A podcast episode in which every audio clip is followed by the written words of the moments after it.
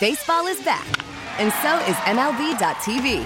Watch every out of market regular season game on your favorite streaming devices, anywhere, anytime, all season long. Follow the action live or on demand. Track four games at once with multi view mode and catch up with in game highlights.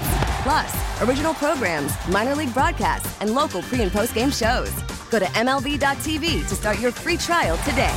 Blackout and other restrictions apply. Major League Baseball trademarks used with permission. All right, welcome. It is Bauerle and Bellavia on News Radio 930 WBEN uh, doing the marathon today. We'll be here until 6 o'clock. Tom Puckett uh, takes over 6 until 7 with Buffalo's Evening News.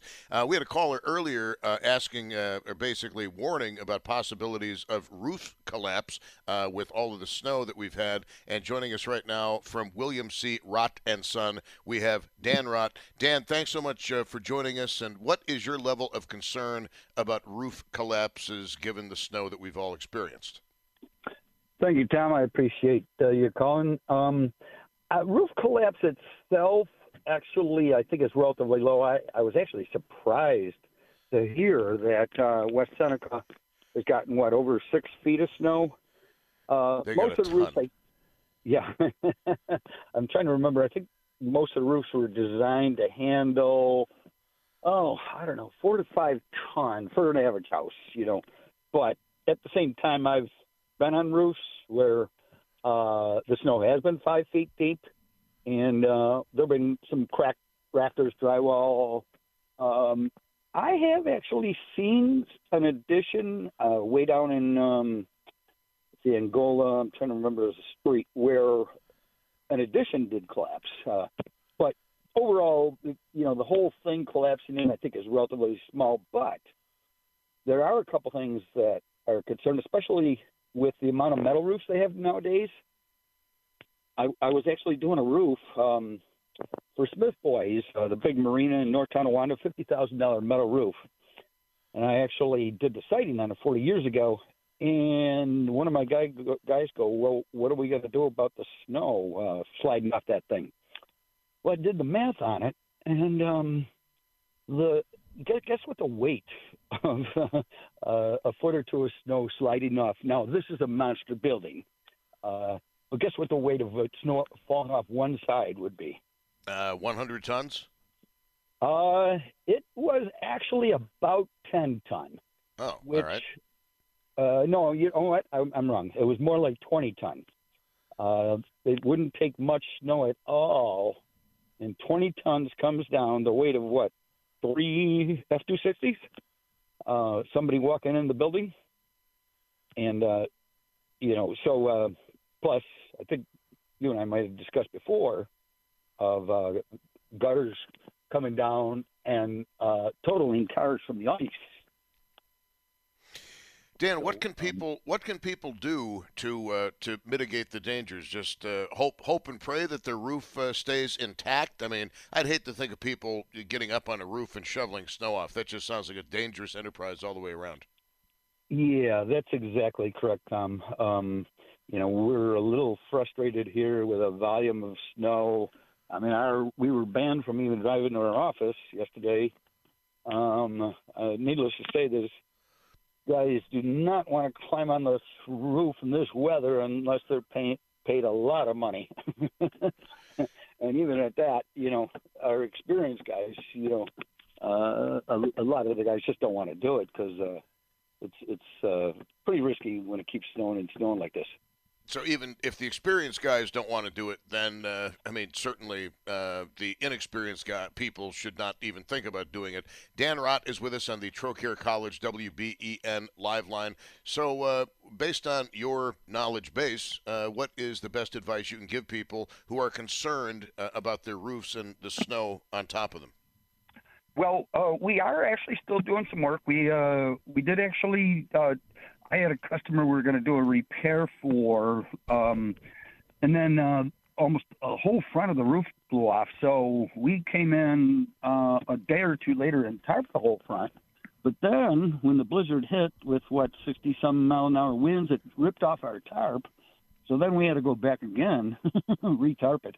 Uh, so um, we are, you know, uh, doing the work, uh, tarping, doing repairs. You know, we go nonstop. Um, we have seven family members and a lot more workers than that.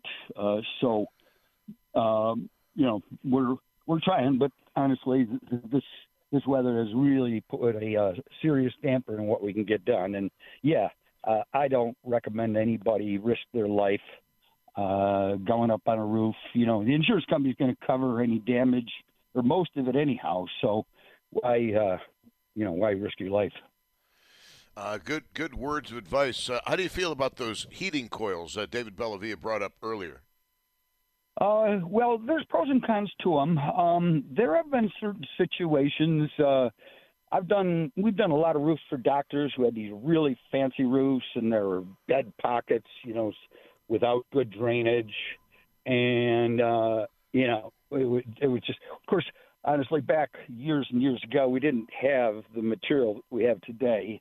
The stuff uh, we have today is unbelievably re- reliable. I mean, it's like a quantum leap over anything else anybody else uses. It is a little pricey, uh, but um, probably one of the common things that happens with the heating wires is number one, the electric bill goes up. Number two, um, people forget to turn them on. Uh, three, they'll turn them on after the ice is formed, which will cr- make the problem much worse. And then, um, uh, you know, they don't last forever.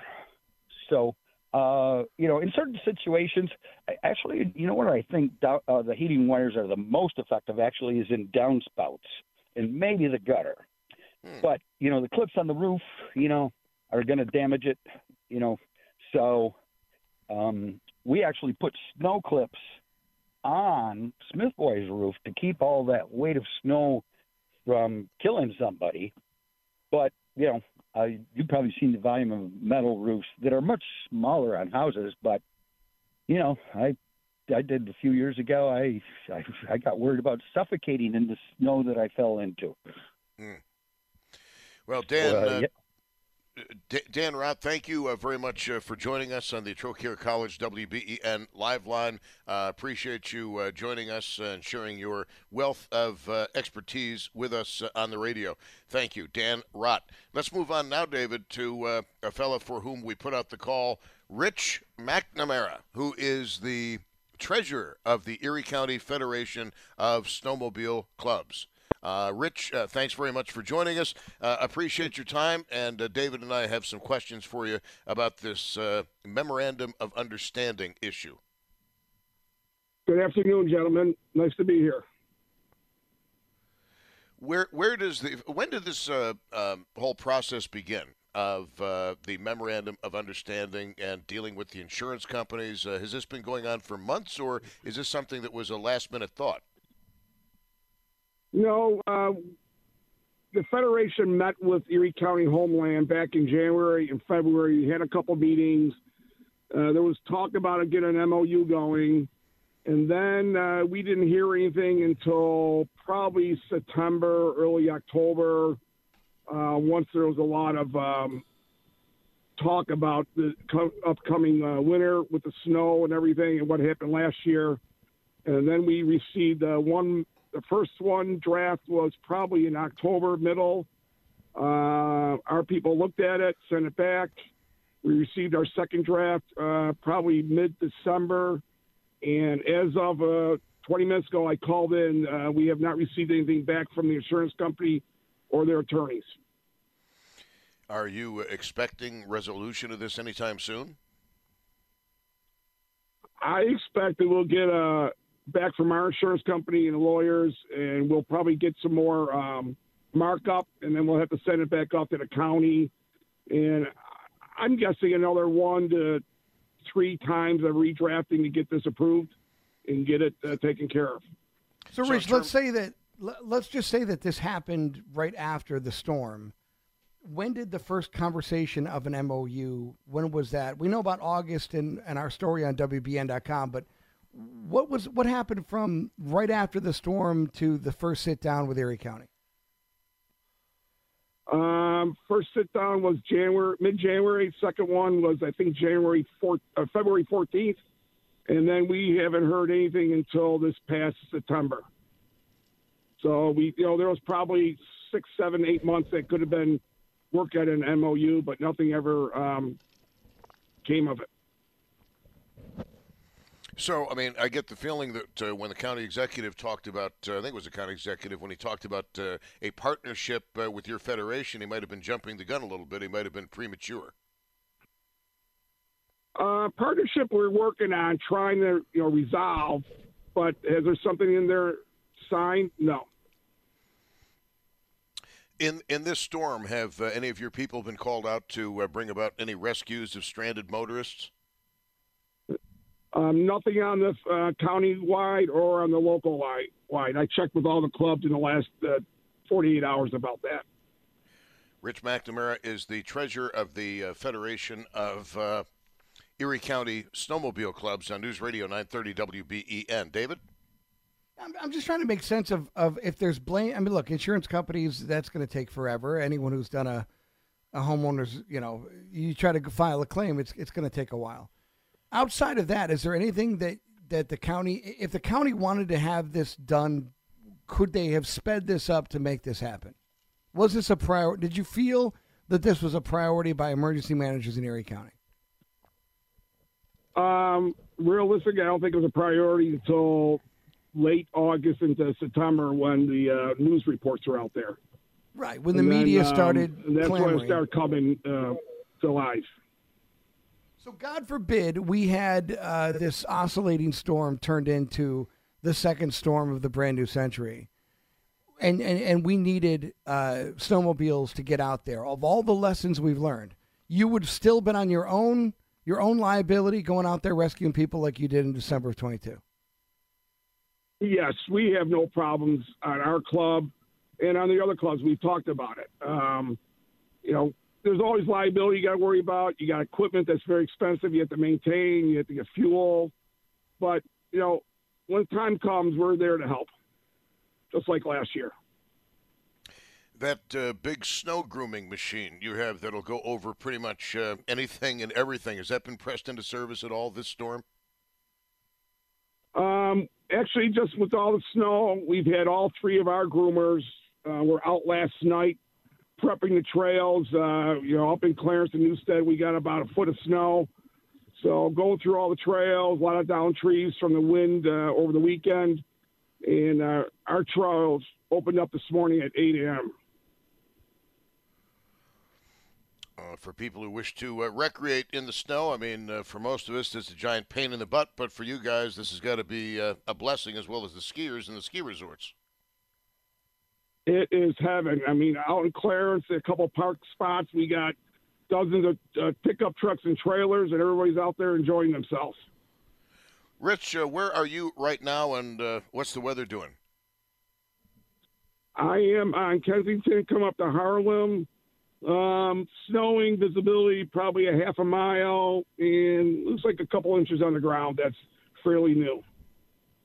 And how, how is the uh, driving on the snow? I mean, uh, it's been described as a sugary snow. It's it's it's very slippery. You're going into the turns. Uh, you got to be you'll slow down. You'll kind of skid through the turns, uh, but it's uh, a little slippery. Uh, Sounds Rich like McNamara. Buffalo. That's right. uh, David, anything else from you? No, I'm, I'm glad we got that update. We got the story on WBEN.com. We urge you to check it out. But again, we we've been, you know, there's been a lot of positives to focus on, lessons learned, but there's also some some realism, and there's been some things that I don't think we've really cleaned up all that well. So in the era of, you know, to, to be call balls and strikes, we'll we'll compliment the good, but we still want to criticize the bad. I don't think we'd even be here talking about a partnership with snowmobiles and the county unless people were clamoring for that to uh, be arranged. And it's arranged through a memorandum of understanding, and that hasn't been finalized. And we're just reporting on, on what's happening. Well, Rich I'm with you 100%. Thank you, thank you very much uh, for joining us on News Radio 930 WBEN. We uh, certainly appreciate uh, your time uh, and a very uh, a safe drive to wherever it is you're going. Thank you very much. And if I find something out about the MOU, I will get, get in touch with you guys. You certainly have the number. Uh, you've had our number for a long time. Uh, Rich McNamara joining us on News Radio 930 WBEN, and uh, Rich actually is the father of uh, one of our former uh, members of the Audacy Buffalo family, Caitlin McNamara, as she was known back then, and uh, her wonderful pit bull Remy. Uh, it is uh, Bauerle and Bellavia on News Radio 930 WBEN. We need to take a break, and we're also uh, imminently awaiting a news update, uh, conditions update from the city of Buffalo. Stay with us on News Radio 930 WBEN.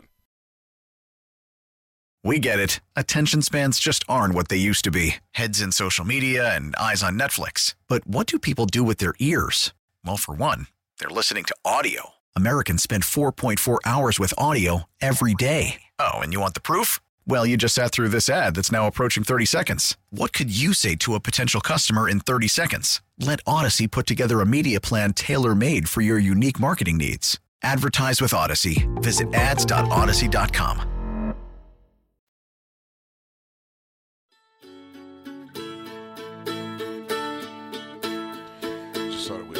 appropriate that we have music from the band. Can't get it on News Radio 930 WBEN. It is Bauerle and Bellavia with you. We're awaiting a, a, news conference from City Hall. We will go to that news conference as quickly as we can. Uh, in the meantime, we'll take calls from you on the uh, storm uh, or storms of January of 2024. Let's go to Emily in uh, Cheektowaga. David, Emily, you are on WBEN. Welcome. Hi, Tom. Hi, David. How are you both? Good. Good. I have a suggestion. Earlier today, you said if you have a suggestion, call in. Well, you know, with this, the Buffalo Bills Stadium, and they offered twenty dollars an hour to shovel the stadium out. They got a number of people. Well, as older folks living in the different areas who live in our own homes, try to find somebody. I'd be more than happy to pay somebody twenty dollars an hour to come and shovel out my driveway, sidewalks, or whatever. Can't My find dear, we- anybody. I, I need I need to interrupt you, and I want you to stay on hold because we need to get to the news conference uh, from uh, Buffalo City officials, which is coming up presently. And uh, I will tell you that I I wish there was such a service out there. Um, in the interim, I would suggest getting very close to your neighbors. I have a wonderful neighbor who takes care of me, and uh, some friends who live very, very close by who are able to take care of uh, things that uh, I really should not be doing at this point. Uh, it is uh, 2:36 at News Radio 930 uh, WBEN. And uh, Tanner, any update on the uh, news conference and uh, its imminent availability? Just speaking with.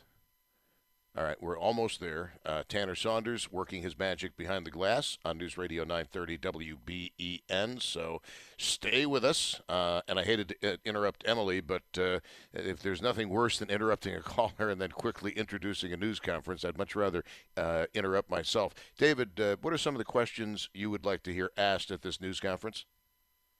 We got to do something about the speed in which these plows are working.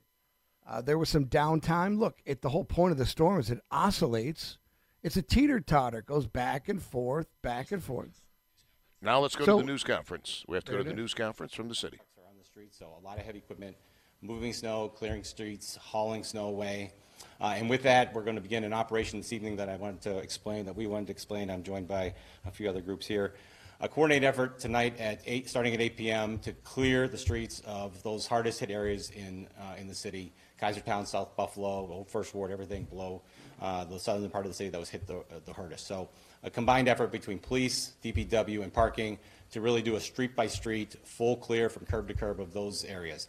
So what you'll see tonight, starting at 8 p.m., an operation that will run this evening, overnight, and into tomorrow, a coordinated effort. Police will be involved, and I'll have Commissioner Gramaglia explain that role in a little bit, but they'll be involved with traffic control, blocking streets. Uh, Commissioner of Parking Ray Wagner, his team will be involved to mini tow vehicles off of a street. So we'll have to get those vehicles off the street. As soon as those vehicles are mini towed to real, to a location right around the corner, the DPW will come in with our contractors, contractors and clear the street curb to curb, removing the snow. At that point in time, parking will bring the vehicle back onto the street, and we will proceed to the next street. We'll be doing that with two sets of teams, uh, working across, again, those affected areas, Kaisertown and South Buffalo, uh, to work all the streets in the area. So the operation is geared at clearing the streets, getting that amount of snow off the streets. We've got to get it out now to prepare ourselves for the rest of winter. So an operation to clear the streets. So with that, I'll turn it over to Commissioner Gramaglia. Thank you, sir. Uh, as Commissioner Marton said, this is going to be a coordinated effort. Uh, Buffalo police officers, marked police vehicles will be out there assisting DPW in parking. That's going to consist of, in the affected areas, police officers shutting down streets, blocking them at each end, ensuring that uh, vehicles do not go down there and get in the way. I please ask uh, cooperation, patience from everybody. Do not try to get around the police officer. If you live on that street, you're just going to have to park your car elsewhere, walk down the sidewalk to get to your house. If anybody is coming out of your home while your car is being mini towed, uh, unfortunately, there's a lot of uh, cars that are buried under several feet of snow and have been plowed in. We certainly understand that that is uh, too much for a lot of people to shovel out. So a tow truck may be pulling your car out. If you see your car being pulled out, we are absolutely going to let you take the car once it is safe to do so. You can drive that car out of there, but please do not run into the street. Do not run in front of the tow truck. Be mindful that there are very heavy pieces of equipment that are out there. You can get people's attention. There will be DPW supervisors that are out on foot while around this equipment. You can certainly call out to, wave somebody down. The tow truck will allow you to take that car and get it off of the street. This is all being done in an effort to clear your street from curb to curb to get all of the snow out of there. We will be moving around in different parts of the city, so I just ask for compliance with the police officers, follow their direction, and don't get in the way of the equipment. Uh, we appreciate everybody's cooperation. This is uh, going to go as smooth as we can possibly make it. And with that, I'd like to introduce Council President uh, Christopher Scanlon to come and talk a little further. Thank you. Thank you, Commissioner. Uh, First and foremost, I just, I want to take a moment to thank the mayor and his administration for how they've addressed this snow event and everyone involved, Commissioner Marton, Commissioner Gramaglia, the entire team. Um, Really, the, the southern portion of the city, the amount of snow that it's been hit by has been borderline unbelievable to watch it just continue to fall. So the amount of work that they've done, coordinating the, the private contractors, everyone coming in, it's really been a tremendous job that they've done, so I wanted to thank them. To the residents at home, I wanted, I want to ask for your continued patience um, not just with the snow removal, but as we move into this phase tonight of the mini tows and things like that, ask for your continued patience. I know it's difficult to be cooped up at home. You want to get out, but it's not safe. Uh, there's a tremendous amount of snow. There's snow piled. It's not just a snow, remo- snow moving operation as we've heard in the past, you know, it's a snow removal. So there's heavy pieces of equipment all over the southern portion of the city. So we don't want you out there in your car driving around or trying to get to your car when there's these heavy pieces of equipment around. Again, as the Commissioner Gramaglia said, if you see someone starting to pull your car out tonight, come out, but be very careful as you come out and try and flag someone down and get your car. Um, otherwise, just try and be patient. Um, we're going to continue to move these cars around, move the snow out, and get back to business as usual as soon as possible. So, thank you. Uh, Parking Commissioner Wagner, just wanted to say a couple points. Um, outside of South Buffalo, Kaisertown, Lovejoy, and Old Forest First Ward, we will be um, enforcing parking, and please park in the throughout uh, the city in all the proper posted parking uh, areas. The other thing that I would like to announce is um, we will be, uh, if you're using the wrap lots or the parking garages, that will um, be, we- we ask the residents to get the vehicles out of there by um, 12 PM on Saturday. And uh, finally, if we can't tow your vehicle back to uh, your street, we will have a list uh, that we will be providing to a district to let you know where the vehicle has been towed to, uh, if we have to tow it to a different location. Oh, yeah, and the number is uh, 716-851-4415. Again, that's 716-851-4415. Thank you. Thanks, thanks, Commissioner. Uh, So again, the goal, tow the vehicles out, uh, clear the street, put them back. Again, as the Commissioner said, if we're not able to get them back in place, you'll be able to call and find those. Again, This is about street clearing. There will be no cost to the residents for this movement of the car. That is at the city's expense. Again, our goal is to get those streets cleared of all the snow.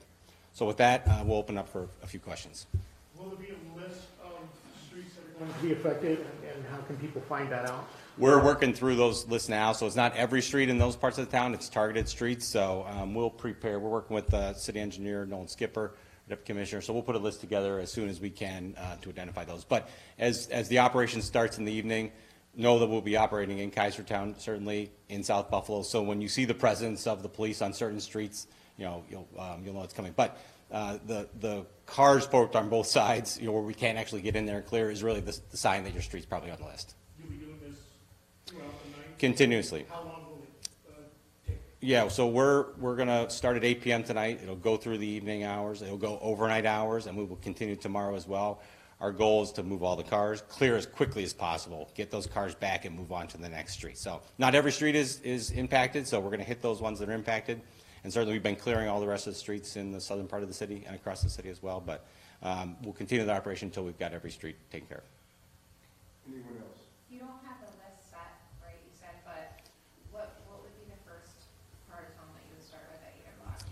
Kaisertown, certainly. I mean, that's where we've seen the most of the impact. The, the parking setup there is where the most difficulty is. We've driven those streets. All of us have been down that area. Um, to, to access up and down those streets is really tough. So we've got to get the cars out, get it cleared to allow any flow really the rest of this storm, but the rest of winter as well. Commissioner, can you mention that if your car is being towed, that there is no charge? Yeah, no, I, I did reference that, so again, I'll repeat that for the residents. If, if your car is towed off your street, put back in place, or even if it is not able to and put somewhere else, that is not a cost to the residents. Uh, that cost will be covered by the city. Oh, Yeah, again, yeah, and this, and this operation is based in uh, the Kaisertown, South Buffalo, those areas that, where we had suspended parking. Uh, That's really the focus of this operation, where they were the hardest hit. Let me just address the, um, the mini tow one more time. yeah. If your car has been mini towed and it was not able, as Commissioner uh, um, Wagner said, if your car is not where you left it, call the aid district police station. Uh, Try your best not to walk there. Don't put yourself in danger. Don't walk through the weather. Just call the station, but be mindful, there is going to be a little bit of a delay, a lag in that list. The list will be updated. It will be uh, sent into our Emergency Operations Center, which will then be fed to a district. So give them a little time to research your car, find out where it is, and they will get that information back to you. Uh, So just uh, so people are aware, there could be a little bit of a delay in that. But call the station, do your best not to walk there. There's no reason to trudge through the snow and go walking there. Thanks, everybody. Thank you. Thank you. All right, that is the uh, news conference from the city of Buffalo. David, sounds like a monumental undertaking that is going to be underway starting at 8 o'clock tonight in the city of Buffalo. I can't imagine the uh, number of human resources that are going to be brought to bear, people who are going to be working overnight and into the morning. That's uh, incredible. Yeah, it sounds like a military operation, a clearing exercise, right? Uh, making sure that the police are involved. And again, you know, putting out that clarion call of it's a temporary move of your car, but it has to be done. And also the impact of how, you know, look, we love uh, the architecture of the city of Buffalo. We love that old feel to it. Hollywood loves it. They make a lot of movies here, turn of the century movies, movies in the 19th century. But at the same time, what does that mean? That means that the layout and the grid of this city is not a modern grid and layout, which makes clearing snow uh, really difficult to do.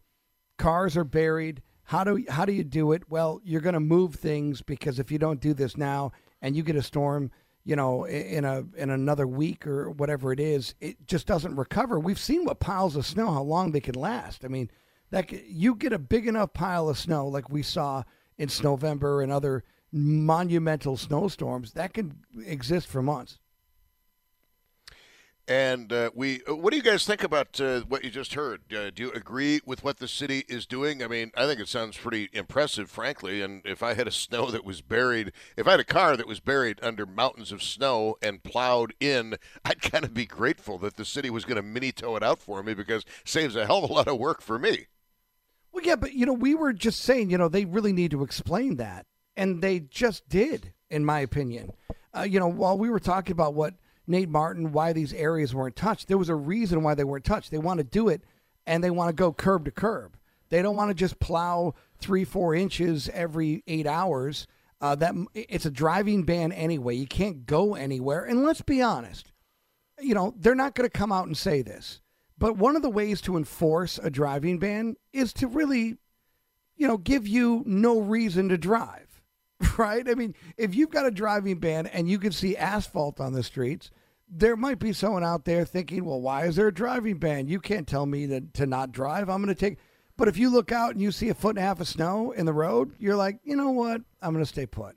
So maybe that's a way to control the population. Maybe that's a way to say don't drive.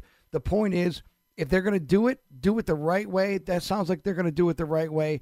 This advisory ends at seven, and that big snow operation in the city begins at eight. Now there is a Sabres game going on. How that is going to conflict with the Sabres game, who knows? But they're going to do their best to get it done uh, the right the first time. Uh, very good. Uh, what do you guys think about this plan to uh, remove the snow uh, south of Broadway and the streets that have not really been touched? And I guess the answer as to why they haven't been touched is they can't be touched, and they're going to be touched starting at 8 o'clock tonight uh, with the removal of vehicles. There will be no charge to you uh, if the city mini tows your vehicle off of your street, and then the well, they, they gave out various uh, phone numbers, and uh, you can call the A District uh, Police Station for further information on uh, where wherever your car might be. Uh, let's get back to uh, Emily in Cheektowaga. Emily brought up the point of the Bills putting out calls for volunteers to shovel them out, and she wants to know about private individuals because, let's face it, it's, a, it's a graying population. It's an um, increasingly elderly population in Western New York, and uh, you know you can't exactly get out there and do a lot of shoveling yourself for various reasons. So, what what has been your experience, Emily? Can't find anybody. You know, when we were kids, we used to go knocking door to door to shovel for some extra money. But I mean, I'd pay twenty dollars an hour, and I, you know, you suggested earlier about being close with your neighbors. I am, but my neighbors are my age or older, and uh, they can't do it either. So it's it's a tough situation. I I don't know if it's something that maybe senior centers or the town highway department or something. I mean, it's it's not an everyday occurrence. It's a rarity. But if there was some pool of people that we could pay uh, twenty dollars an hour to come and just clean up. Some of us have plowing, which I do, but they don't do sidewalks and they don't do close to the house and you know, I would be gladly, you know, I'd be glad to pay people to do that. And that's why, you know, people you say about having heart attacks, you know, some people don't know their limits and they go out there and they do have a heart condition that they're not even aware of and how many times you hear of people who have been found dead over there even snowblowers trying to start those so um, I think it would be a great community service. And like I said, I'm not looking for volunteers. I'm looking for someone who I could pay. Uh, some somewhere out there, somebody's got to have a business idea that uh, is based upon this phone call. I mean, the only problem is this is such a, a big area. Um, you know, you got to make sure that everybody would be covered. You, you don't want people driving all over the place to shovel out dri- uh, driveways and or sidewalks and walks to your house. Uh, but uh, I mean, it, it, it, certainly is something that uh, needs to be considered, and I'll let the uh, bigger brains figure out the logistics behind setting up such an operation. Thanks for taking my call. All right, thanks very much. Uh, appreciate it, David. Uh, I mean, you you, you know, talked I, about I, clearing I, operations in the military. Have you any ideas on this? On, on how she can get someone to help her out with the snow, I'm going to tell you something right now. You might think this is weird. here's what I do. I'm very solid in my faith, but I'm open to hear other things. So I call up my Mormon friends and I say, look it, I'll give you an hour. Go ahead, tell me what I need to know, and bring a shovel. And uh, they make a commercial. I'm kidding. That's not even funny. No, no, I'm joking. They're wonderful people. I love the Mormons. But the Boy Scouts. The, the, the, Boy, Boy Scouts, Scouts. Somebody. There needs to be a service out there. You know what it used to be? It used to be, and I know this sounds crazy, but there's a lot of reasons why. I mean, I can't tell you how many folks uh, used to plow and you give them cash. Uh, you had big garbage and the town wouldn't take it. Uh, back before there were contractors, they would take the garbage, a little cash. All those folks got audited for real. So the idea of under the table in 2024 is not the same as under the table in 93. And so, you know, there are you got to hang a shingle or have an LLC or uh, go, and it's just not it's not a real conducive business place here in Buffalo and New York State, and a lot of people aren't doing it anymore. There are folks that do it, but I'll tell you, finding a private plow contractor is a really tough thing to find, and getting someone to leave the truck and shovel your walkway, that's also a pretty penny too. It's not like twenty bucks just do my driveway in the old days. That's all dead as disco. Uh, but this operation in Buffalo at 8 p.m., Tom, that's incredible. To use the police to put out that press conference, that's all hands on deck, and uh, that's that's a house to house operation.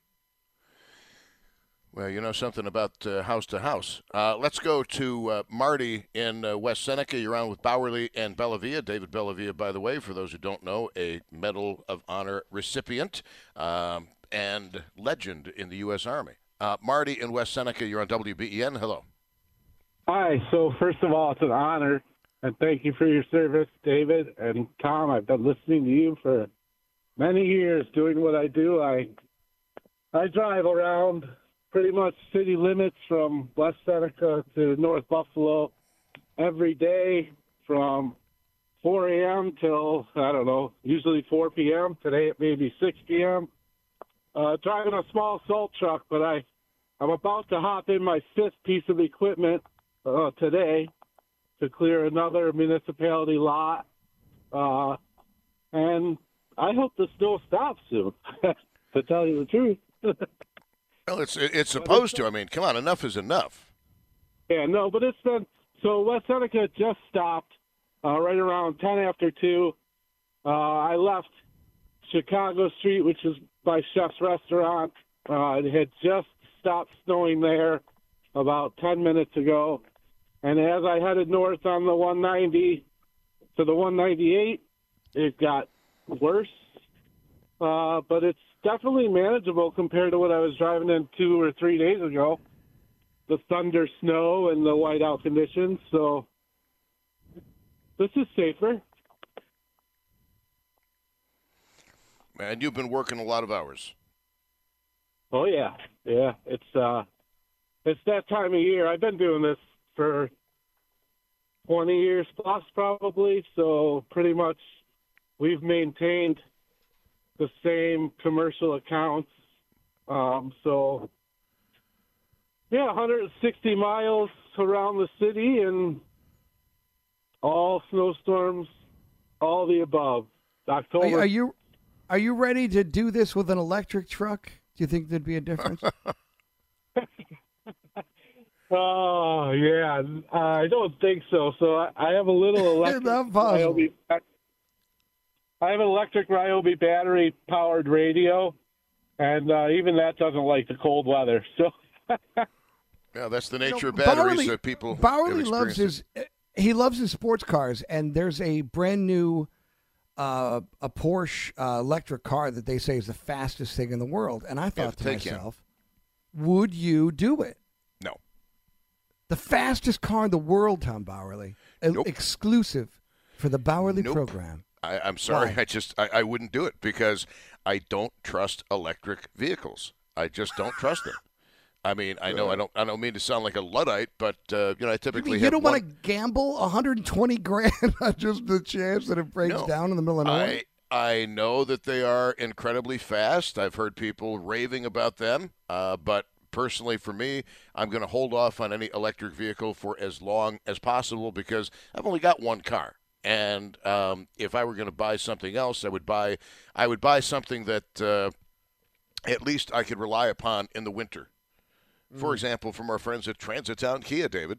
Um, we we need to uh, take a break on News Radio 930 WBEN. It is Bauerle and Bellavia. If you're on hold, kindly stay there. Uh, what do you think of the city's major snow clearing operation south of Broadway tonight, as was explained by the various commissioners involved in a news conference you heard live on News Radio 930 WBEN? I'm sure we're going to be replaying that news conference a little bit later on because uh, there's some good information in there and uh, we definitely want to bring that back um, in its entirety at some point uh, before we say goodnight at 6 o'clock, at which time Tom Puckett takes over with Buffalo's Evening News from 6 until 7. Bauerle and Bellavia, News Radio 930 WBEN.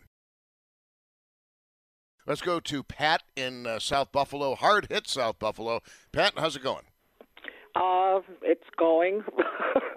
at, at least we've gotten some some notice about these streets being uh, cleared. Uh, I've lived here over 40 years, and we've had it.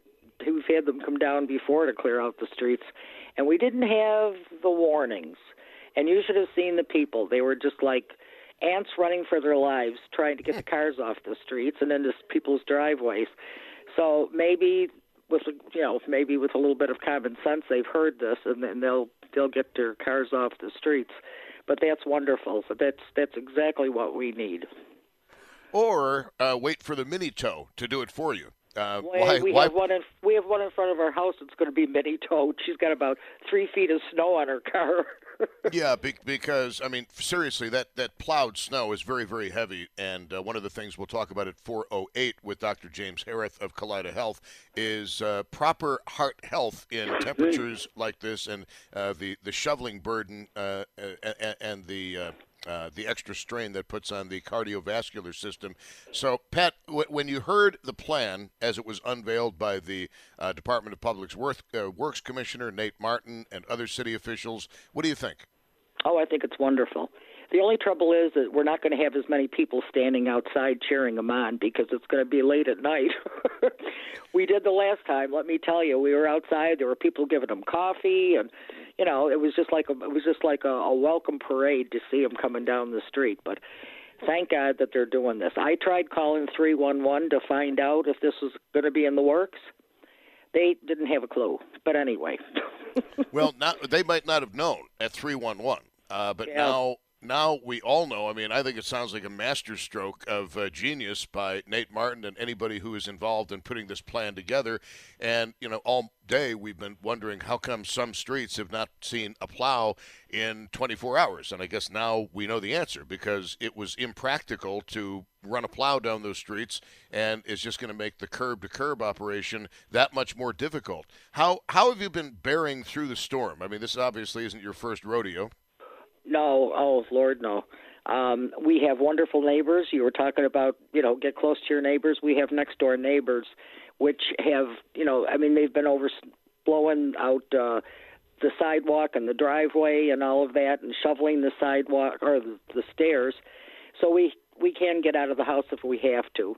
And um, my family, they've gotten in on it, and they brought me food and so we're we're all set, you know. Outside of just going a little snaky, sitting here watching this stuff here, you know, we're a lot snaky is what it is. Um, uh, it, it, it's been it's been you know it's been okay. Listen, I had an idea, which probably I don't know, probably I don't know how good it is, about that woman with the shoveling. Yeah, and I well, wondered if if she's is she was she from Buffalo? Uh, Cheektowaga, I believe. Oh, well, maybe she could call her supervisor. I thought if you're from Buffalo, maybe you could get a hold of your council person and see if they could work on a program.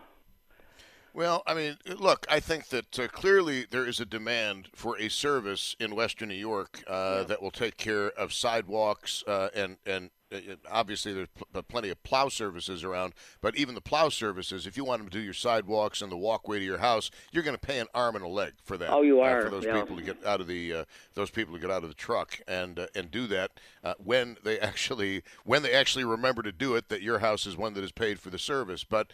Um, it, it, you know, our, one of our callers earlier said something very interesting and very relatable to me. Uh, when I was a younger man, 14, 15, 16, whatever, uh, I would grab a friend and we literally would go door to door, knocking Yep. on doors, seeing if people wanted their driveways shoveled, Mhm. um, and would you know, walk away in some cases with uh, like almost a hundred dollars, which in 1975 money for a kid of that age was not bad. We had we had used to have kids in the neighborhood that used to do that.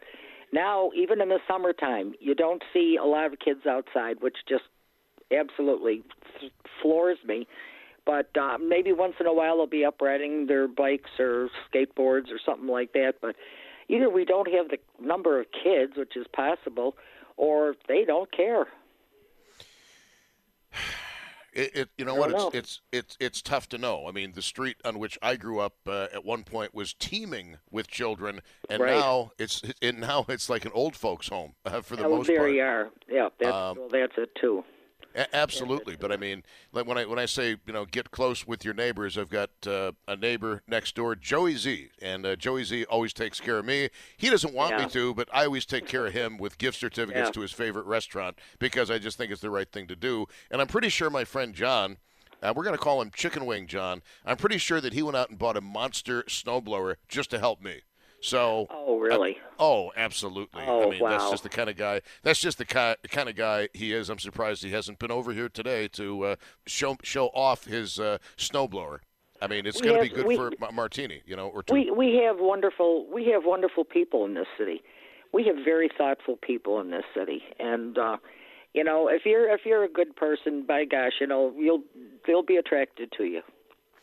Well, yeah. I mean, I guess I'll tell you what's frustrating for me uh, is not all that long ago, I was the guy who would do my elderly lab- uh, my elderly neighbors' uh, driveways and sidewalks, and then uh, Yeah. certain things happen, and I'd simply um, it would be imprudent for me to do that anymore. I mean, Oh, please, don't- I don't enjoy do lift. I enjoy lifting weights. I, ironically, I enjoy lifting weights. That's my exercise of choice. Um, at least uh, I did. I got to wait another four weeks for that to start again. But that's another story altogether. Uh, but thank you kindly, and I Listen, hope. I just want to say thank you very much, Andy Parker. I just I just love that man to bits. And when if he saved lives in 22, I am totally convinced of that. And he scared the heck out of me. I'll tell you, we had I had family and everybody else I could tell just exactly what was going to happen, and we were all set. But oh, God bless those that that didn't hear it because he was he was spot on. He was. Well, eh, there were many things. I mean, I, I agree with you about Andy Parker. He is a gem. He is a jewel. He is uh, an absolute, uh, you know, crystal clear diamond um, of a human being, and he absolutely saved lives in 2022. But one of the suggestions that came into WBEN was how come they never uh, used uh, the um, emergency cell phone notification system? And the last emergency notification I got on my cell phone was yesterday uh, basically saying road conditions will be very difficult or nearly impossible to navigate. And and I, I'm sorry, but I just think back to before this storm hit, I said um, we probably should put a driving ban into effect. We should probably keep people at home. Not that I'm a big fan of them, but given what we went through in 2022, I mean, we haven't had a single call of which I'm aware at this radio station of anybody having been stranded in a vehicle hour after hour as we Oh. did during the blizzard of 22. Yeah. You know, I've got Buffalo Alert, and they're supposed to notify you, aren't they, when something is going on? That's the theory. Did, did you not get it? Nothing. Wow. Not a blessed thing. My family, my daughter, who knows everything about computers, she set it up for me. I've never gotten anything. I didn't even get that ping the other day. Jeez. Well, you might want to have your daughter take a look at it. How old is your cell phone? Uh, it's 11, 2011. Uh, yeah, I just I wonder if uh, I wonder. if the tech. I wonder if it's a technological issue with the cell phone Yeah, not being able yeah. to uh, receive those. Uh, might want to update the cell phone. Just yeah. I'll I'll go into the piggy bank, Tom, and do that. Uh, well, shake the money uh, off the tree. Des- desperate and dateless. yes. I remember that. Well, that was back in the uh, that was back in the '80s, actually. I, I used Uh, to listen to you, dear, dear heart. Yes. Wow. Thank thank you so much. I appreciate that, and All right. thanks for Glad making to me hear feel. you're on this side of the grass, and and we love you. Well, I appreciate that. Thank you. Uh, thank you kindly. thank- yes, actually, the first talk show I did after John Otto left the old radio station was uh, my audition show was Desperate and Dateless. And the first talk show, I don't know why I remember this, was September 5th of 1983. And we talked about the Russian shoot down of Korean airliner 007. Um, that I don't remember much about the past. I always choose to look forward, but uh, it's interesting. All right, it's uh, 26 minutes after 3 at News Radio 930. Interesting how fast the time goes by. Um, one minute you're the new kid coming in, then the next minute you're suddenly grandpa, which is kind of a trip.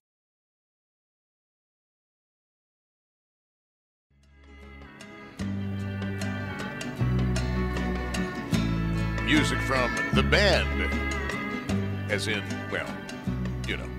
It is Bauerle on News Radio 930 WBEN. Uh, I think that was the band backing up Bob Dylan, if I'm not mistaken. 338 at News Radio 930 WBEN. It is uh, Bauerle with you. Hey, if, if uh, you're on the roads and you want to call in about the conditions on the roads, uh, feel free to do so. 803 0930 star 930 1 800 616 WBEN. More cars on the road today than yesterday for sure. Let's go to Frank in uh, Williamsville. Frank, you're on WBEN. Welcome to the show.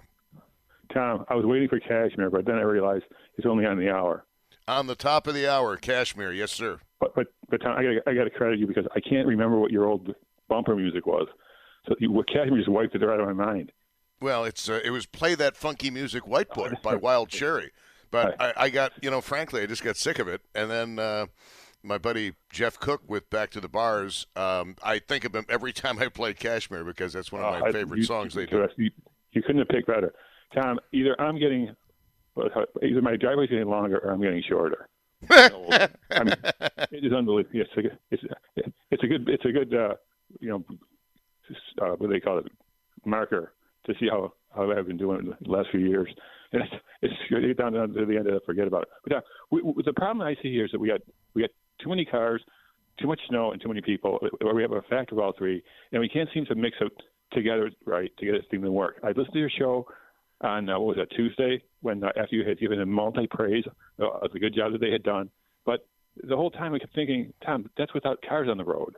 Once they let the cars open uh, out in the out in, out in the corral, so to speak, they're going to have the same old problems they did have, and and and, and that they've always had, right? And they did Well, have I- the same problems this time. Yeah. I, I, forgive me, but I hope you also heard me lambaste the same officials for not taking the same steps they learned from the blizzard of 22 prior to this storm as they did round one of this storm. Uh, Did they get all the cars off the road in 22? I thought that was the problem. They didn't get them off the road, and some people died in their cars, and some people, some no, people no, lost. I- no, no, I'm talking about round one of this storm of 24. oh. Remember the, the Kathy Hochul, Poloncarz, Mayor Brown news conference. Gotcha. You know, they shut everything down well in advance, and they told people Yeah. if you need your food, if you need prescription medication, do it now before. And, and and and the response of the city and the state and the county was absolutely spectacular. And then Mm-hmm. when earlier this week we looked at the same conditions setting themselves up again, and um, we didn't get the kind of reaction that we got during round one of this storm. I uh, I flipped my lid.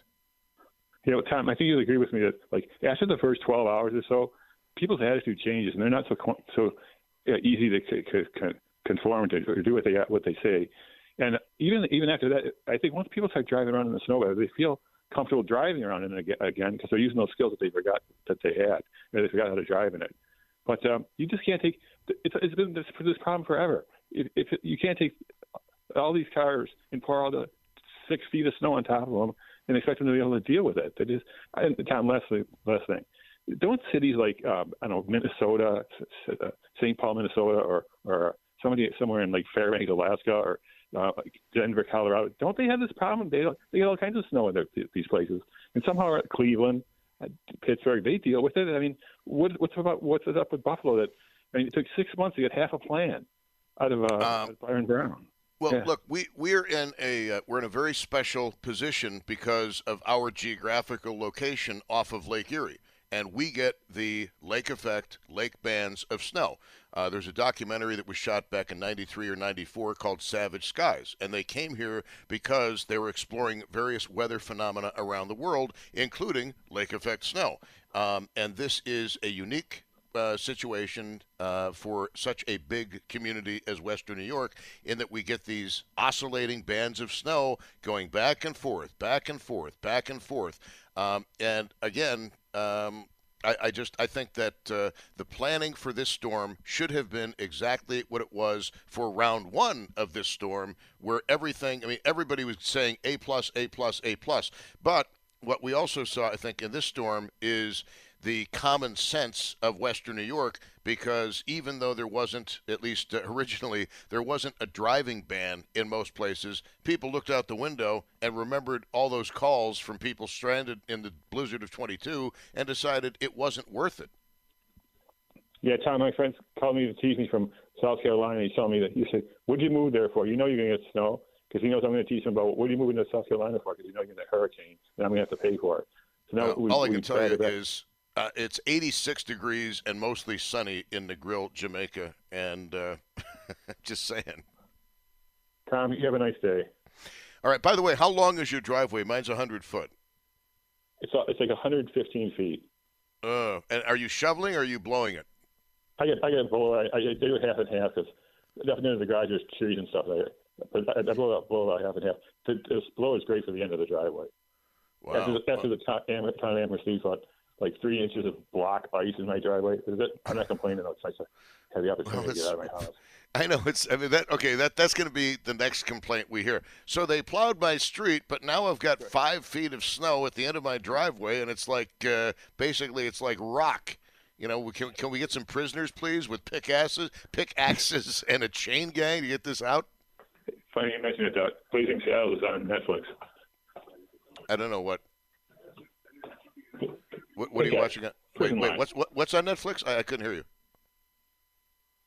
Okay, I, I believe me, I've been watching a lot of Netflix, and uh, I mean, you know, you know me, I fixate on one movie at a time, and uh, I've been enjoying Blazing Saddles and uh, its return to uh, Netflix, and uh, I, I just I'd forgotten so much about that movie, and uh, every time I watch it, I gain a whole new appreciation of the acting in that movie, and of course the fact that Blazing Saddles, under no circumstances, could ever be made today.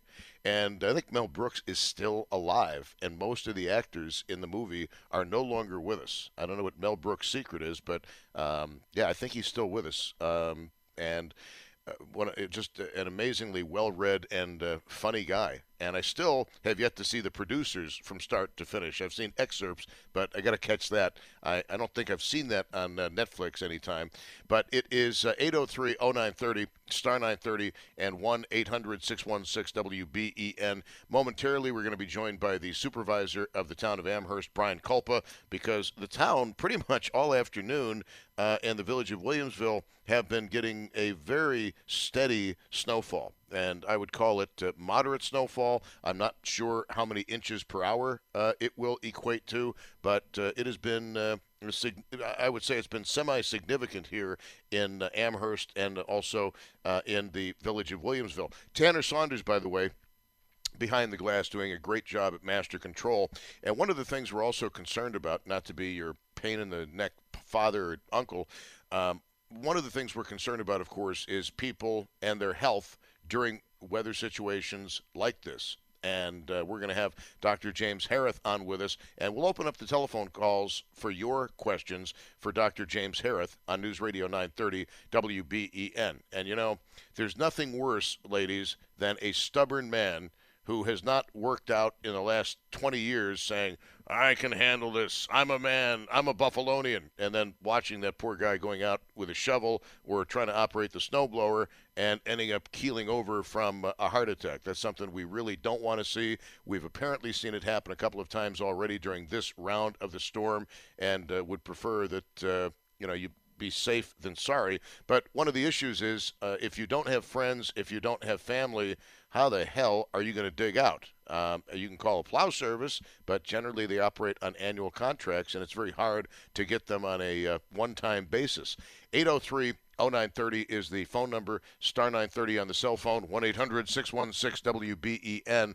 And I know exactly what's going to happen. The minute I go to this phone call is when Brian Culp is going to call in, but uh, nonetheless, against my better judgment, uh, it's uh, Paul in Newfane. You're on with Bauerle on WBEN. I'm sorry, Hamburg. Paul in Hamburg. Yeah, how you guys doing today? Uh, we are hanging in there like everybody else, waiting for this nonsense to be over with.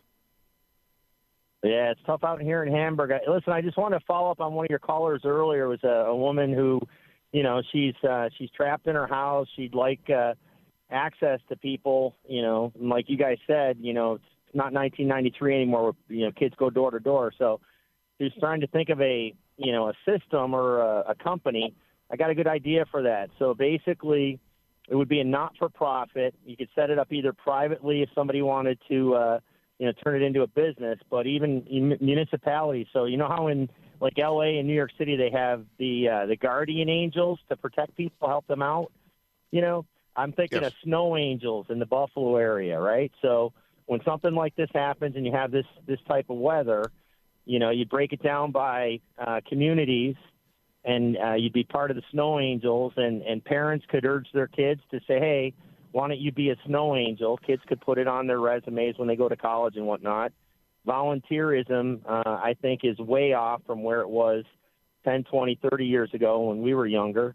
And, uh, you know, somebody should create uh, the snow angels to help people like out, uh, help people like this out, and they could call in and, and get a snow angel over to, you know, to do the work. I, I love the idea. I'm thinking about the liability issues and uh, whether they'd be able to obtain insurance, um, number one. And number two, we've done shows on the fact that people are not even uh, volunteering to join their local volunteer fire companies anymore. And that's a big issue uh, with the fire companies. Um, and New York State hasn't made it any easier for them because New York State keeps increasing the amount of training, the amount of hours, the amount of work you need to do before you can even be an active firefighter. And you know, people look at that very daunting schedule and they say, you know what? I'd be happy to help the community, but I do not have the time for this many hours of training and certification and da da da da da. So you know, the harder you right. make it for people to volunteer, the fewer volunteers you're going to get. It's just a natural equation. And I, but I, I love the idea of snow angels, and I, I hope somebody takes up that ball and runs with it. Uh, I don't know whether you can get government funding, whether you can get a grant from various people who are philanthropically minded, but uh, I love the idea because clearly there is a demand for people to uh, uh, shovel out driveways and especially shovel out the walkway to the house and the front steps uh, or from the side steps because uh, you know for a lot of people that's just uh, that's just a bridge too far in terms of their physical ability to do it and uh, you know look it's it's Yeah, embar- yeah. it's embarrassing to say well you know what you can't do it anymore but uh, you've got to discretion sometimes is the better part of valor Yeah, I think um, I, I think to try and get past all that, right? So I think the Western New Yorkers that I know, uh, regardless of politics and uh, being you know public sector or private sector, I think everybody would agree we need something like this, right? So let's let's get past the politics of it. I think you'd get private support. I think you'd get public support. Everybody would agree that it's a good idea, and then it's just getting over the political barriers and whatever sort of um, yeah more of the li- more of know, the liability more of the like liability barriers liability and all that. Yeah I think the liability barrier well, then you would call be it you. Yeah, then you call in the you know you call in the people who are liability experts. They've got the answers. You that's not you know my that's not my game. But I'm sure there's people that say, yeah, could you do it? Sure. Here's what you got to do. You get public and private support, and it's a great thing. And then at the end of the day, look look what happens. Something exists, and and that poor woman, you know, who needs some help, along with everybody else that needs help, you know, can make a phone call, and and it's you know, it would be great. It would be great for kids to understand volunteerism. I guess that's that's my big thought. So thanks right, well, for taking my call. Thank you very much. Hamburg. I appreciate you guys. All right, man. I appreciate Have it. Uh, thank you. Thank you very much for the call on uh, WBEN. Hey, they can't even get people to take the police exams anymore. And in the 80s, the lines were stretching out the doors. Now they're begging people to uh, take the police exams, and they don't want the job. And given what we've seen in recent years, I don't know that I blame anybody. Um, for details on that, see Buffalo CERT team. Uh, let's go to uh, Frederick in Niagara. Frederick, uh, what's going on? Ah, good afternoon. Uh, where Yes, I live, it's been a steady, slow snowfall all day. I've uh, gone and uh, shovel and clean off the front steps a couple times. Uh, but the discussion about helping people, snow angels would be a good name for them, like the guardian angels down in New York City. Uh, it occurred to me that perhaps churches would be a place that you could start organizing such an effort to help the disabled and the elderly. And perhaps a little luck, there's a pastor listening to this fine show, and that might uh, inspire them to try to organize it, not only at their church, but all the churches in Western New York. I know the churches are not filled like they were when I was a boy. No, when I was not. a boy, you could rob. You could Sunday morning, if you were dishonestly inclined, on Sunday morning you could have the pick of the house you wanted because everybody was in church. Well, you seem to speaking. You seem to be speaking from experience, Frederick. Have you a criminal uh, larceny past we need to know about? No, no, no. But I readily accept the fact that we have people living among us who are criminally inclined. They look upon their fellow man as the next victim. Indeed, indeed. All right, Frederick. Uh, thank you very much. I uh, appreciate the call on News Radio 930 WBEN. Uh, we need to break. Coming up after the break. Uh, many of you have questions about uh, health issues related to the weather and related to shoveling. And uh, joining us, and he's going to be taking your telephone calls as well, will be Dr. James Hereth of uh, Kaleida Health on News Radio 930 WBEN. All right, loves, welcome. It is Bauerle on News Radio 930 WBEN, continuing coverage of round two of the storm of January 2024. One of our earlier callers suggested that a good name for it would be the Neo Storm, Never Ending Oscillation. That's uh, the best I've heard so far. Uh, but joining us uh, this part of the program on WBEN is Dr. James Hereth, uh, who is uh, with uh, Kaleida Health. And uh, Tanner, if you could bring him up and then do the same for any calls that come in. And we will open up our telephone lines for your weather and health related questions for Dr for Dr. James Hereth. Uh, uh, we will uh, take your calls at 803 0930. 803 0930, star 930 on the cell phone, and 1 800 616 WBEN.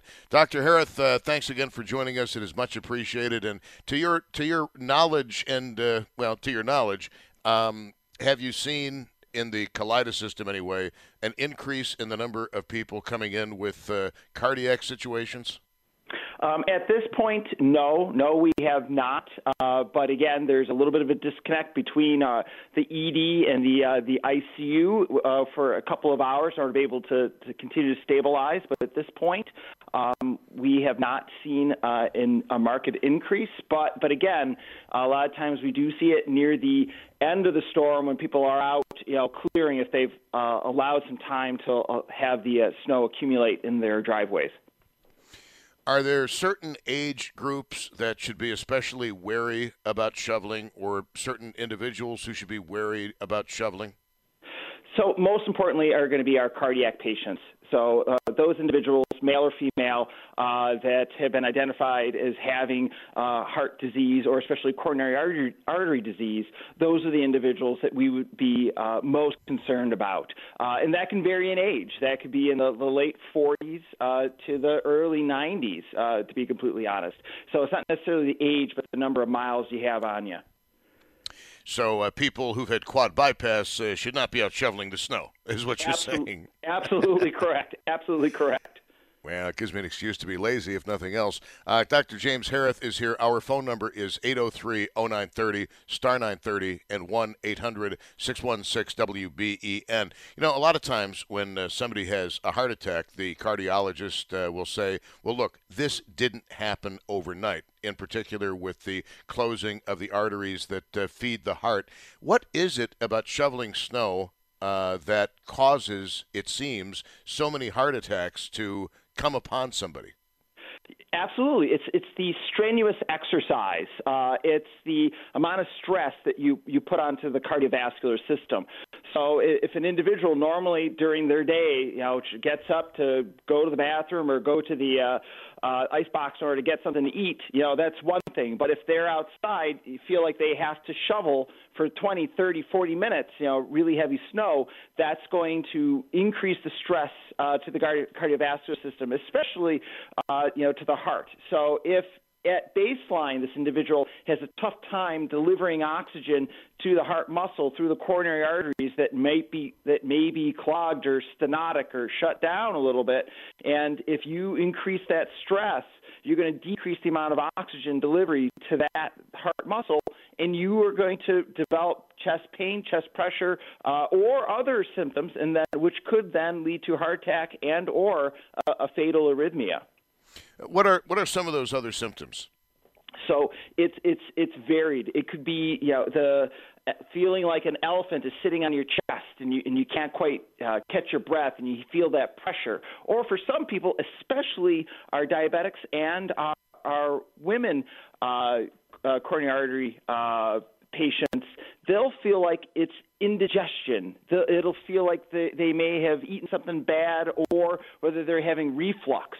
So, so if you've got an individual who's female uh, or diabetic and they're saying, "Geez, you know, I feel like I've got reflux or I've got heartburn," that those could be cardiac symptoms.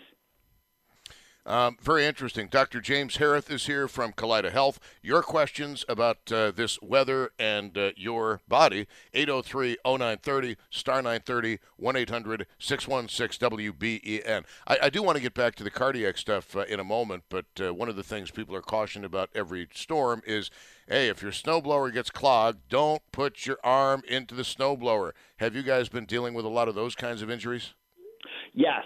Yeah, well, not a whole lot, but it, the those injuries do increase as this time of year. Yeah, even if the snowblower is stopped, you know, so there many times those parts are under stress and under tension. That when you relieve that clog, you know, the, of the snow, you know, then you're going to have uh, the the auger or the impeller, you know, be freed up and then take off your take off that finger, take you know, take off that that hand. Unfortunately.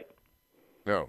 That sounds very painful and very horrible, especially. I don't know what it is about the cold that uh, every time you hurt your body in the cold, it seems to hurt more. It seems like it, you know, but yet, you know, we recommend uh, icing our ankles and uh, icing our elbows if we uh, have some uh, some other sports injury. Now, uh, let's get back to the uh, cardiac situation.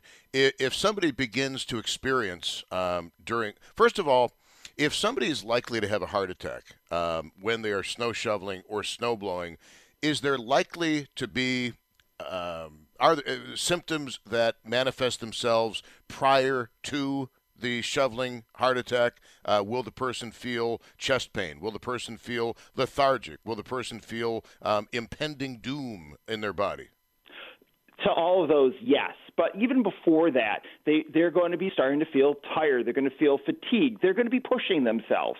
You know, that's, you know, kind of how we feel if we've walked too far of a distance or, or we climbed too many flights of stairs. You know, that's your body saying, hey, slow down. You're not used to doing that. You know, take a deep breath and relax. It, you know, it comes down to continuing to, to push yourself. Even if you're thinking, oh, I got just, you know, you know, just this sidewalk here and I'll be all set. No, listen, you got to listen to your body. You got to be able to allow your body to deliver oxygen to where it's got to go, especially your heart. And this is more of a common sense question, I guess, than a medical question. I think it's important if somebody's going to be outside shoveling that uh, somebody keeps an eye on him or her. Absolutely correct. Yes, you know you should do you do the uh, the buddy system to be completely honest. So, and it's not just uh, heart attacks either. It's it's going to be slips and falls.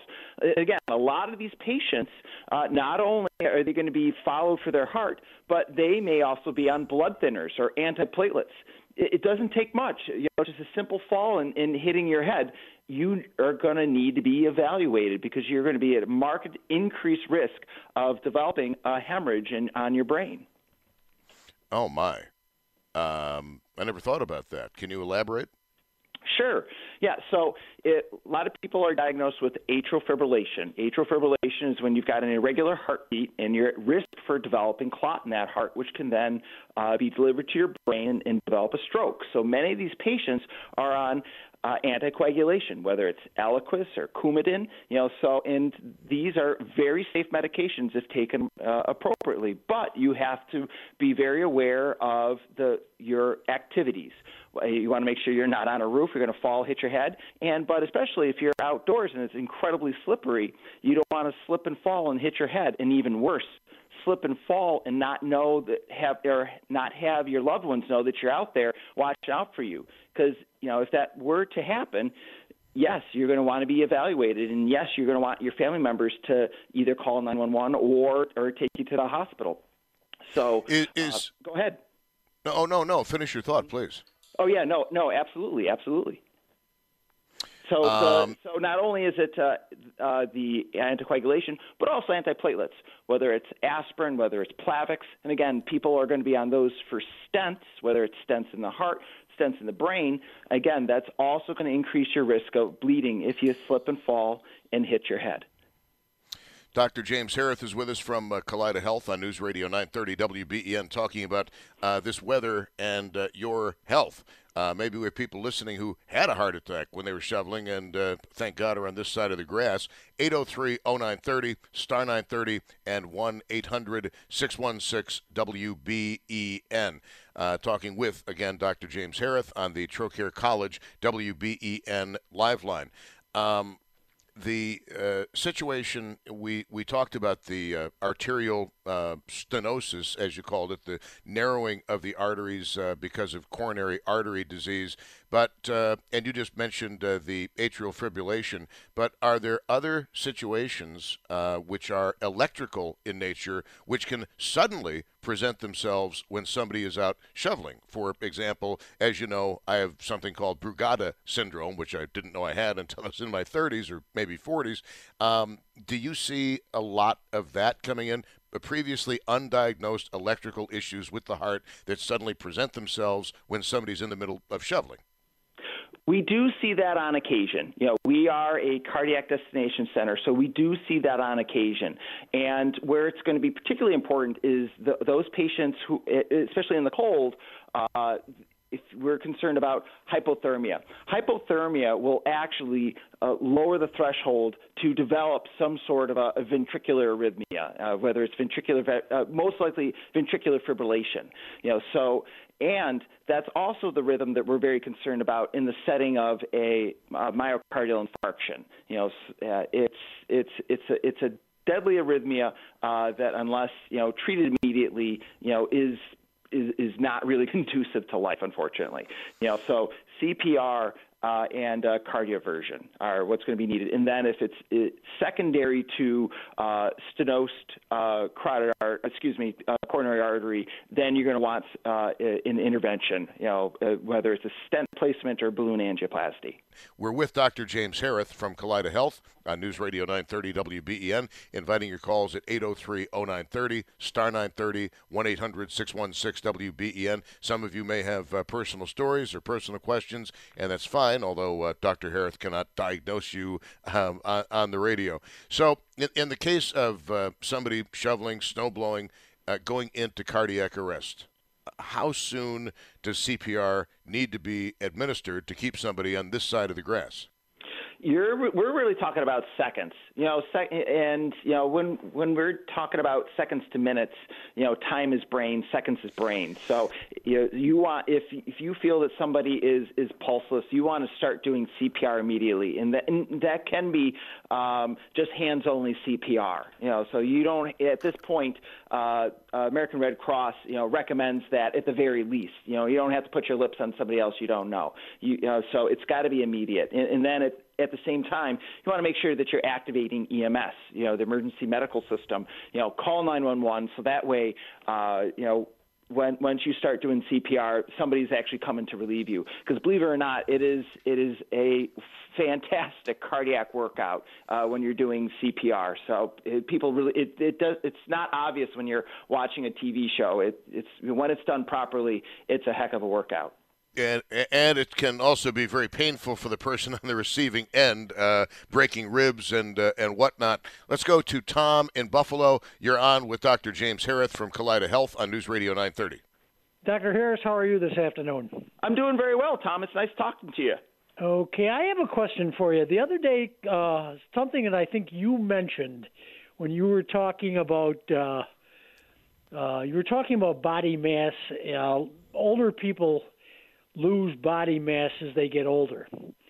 Is there any way, or what should you do to try to rebuild that if you find uh, you're getting symptoms like it's colder and you can tell that that you're not the same person you were maybe 10 years ago?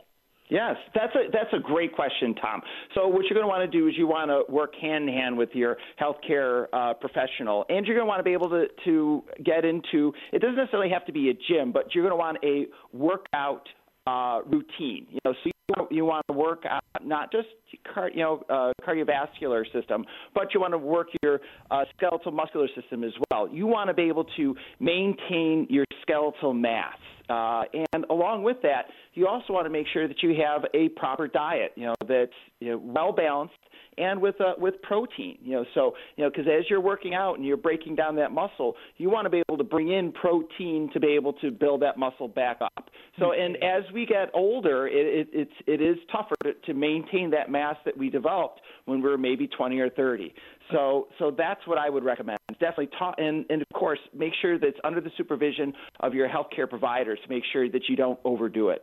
Okay, a couple of years ago, I had a Tom, fall. Tom, I need you to I need you to hold on because I need to uh, break here on WBEN. Good first question, and Dr. James Hereth is here at 803-0930, star 930 1-800-616 WBEN on the Trocaire College WBEN live line.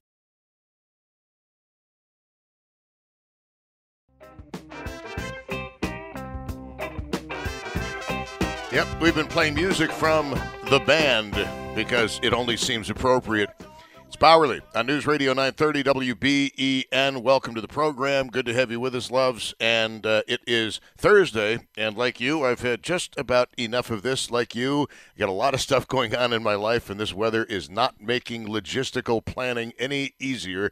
And uh, if you're in the same boat, believe me, you have my uh, you have my empathy and my uh, understanding. It is uh, 4:38. We're on the air with Dr. James Hereth of Kaleida Health, and uh, we're talking about. Look, there's there's all this concern about people um, shoveling snow. And we've all heard about people uh, by snowblowers who've been found dead, people who have been shoveling, who die during shoveling. And we're trying to get a handle on that. And any questions you have, or for that matter, personal stories you have uh, that you want to share, Dr. James Hereth is uh, going to be with us for the next little bit on News Radio 930 WBEN. The phone number is 803 0930, star 930, and 1 800 616 WBEN. Let's go back to Tom in uh, Buffalo on WBEN with Dr. James Hereth. Tom, you had uh, another question. Yeah, well, not another question. Just when I had uh, my fall, uh, I was given, I believe it was called a CPK test, which uh, measures uh, muscle mass. And what I was told, I was down for about four or five hours. They said that the, what's scary about that is that muscle uh, mass, when you're down, will break down. It'll break down very quickly. Yes, what you're talking about is CK, creatine kinase. Absolutely. Uh, what happens is if you are down and you're not able to to move, your your muscles will break down, and and what'll happen is uh, that that protein will actually get stuck in the nephrons of the kidney and then cause kidney failure. Uh, believe it or not, that was actually. Um, uh, realized uh, during the bombing of Dresden, the, these pa- patients who were stuck in underneath the rubble, they were removed, and at that point they thought, oh, they were going to survive, but they ended up dying because they didn't realize uh, that the the muscle when it broke down was going to get stuck in the kidneys and then cause uh, kidney failure. But at least here, you know, modern era medicine, you know, if, by history, we think somebody's got a breakdown of muscle, we can hydrate those individuals, and if necessary, we can do um, temporary or prolonged dialysis as well. But no, absolutely. You, we, that's why you want to have good strength so you don't fall, uh, so that way you don't have muscle breakdown. Tom, great questions. Thank you very much. And uh, for those who don't know, uh, the bombings of both Dresden and Hamburg in the Second World War by the RAF uh, and the American Air Force uh, resulted in uh, many, many deaths. And it, it, got so hot because of firestorms that people literally melted inside bomb shelters. There's stories about bomb shelters being opened and just uh, goo coming out of the bomb shelters. It was absolutely gruesome. And a lot of people, even at the time during World War II, knowing what the Nazis had done starting, well, when they took power January 30th of 1933, uh, a lot of people at the time questioned the morality of uh, bombing non military targets to break down German civilian morale. And believe it or not, Sir Arthur Harris, who was the head of Bomber Command and Bomber Command itself, they did not even get a uh, a statue, a memorial erected in London for many, many decades after the war. Because even in London, which went through the Blitz and Coventry and Liverpool and other cities that had survived the bombing of the Luftwaffe, uh, there was uh, outrage over the tactics employed by uh, Arthur Harris as well as the uh, American Air Force uh, during the Second World War. 803 0930, star 930, and 1 800 616 WBEN. Next up, we have Mark in Buffalo with Dr. James Hereth. Mark, hello. Hi, Tom, and hi, Dr. James. How are you? Yes, Doing sir. very well, Mark. Um, I have a question. Uh, I was going to go shovel today, but I had shortness of breath yesterday, and I saw my cardiologist earlier in the week, and he referred me to an ultrasound with the kidneys. And my question is, I have chronic hypertension. What is the relationship between renal kidney action, your heart, and hypertension? So the you know the concern may be is if you've got a narrowing of the arteries going to your kidneys, and your kidneys are pretty much what control blood pressure. So if the kidney is not getting enough blood flow, you know it will actually cause the blood pressure of the body to increase, and and this is thought to be, you know, evolutionary, and that it, more likely if your blood pressure has dropped, it's because a, you know, grizzly bear ripped off your arm and you're bleeding. You know, so the the body's going to want to in, close the the um, vessels down a little bit in order to increase pressure. But what can sometimes happen is some people can have renal artery stenosis, which is just a, a narrowing of the arteries to the to the kidneys to, to look and see whether that may be also causing um, high blood pressure as well. That's at least my first guess as to why they're looking at your kidneys. There may be some other reasons, but that's my best guess. Does that involve surgery? What is the remedy, doctor?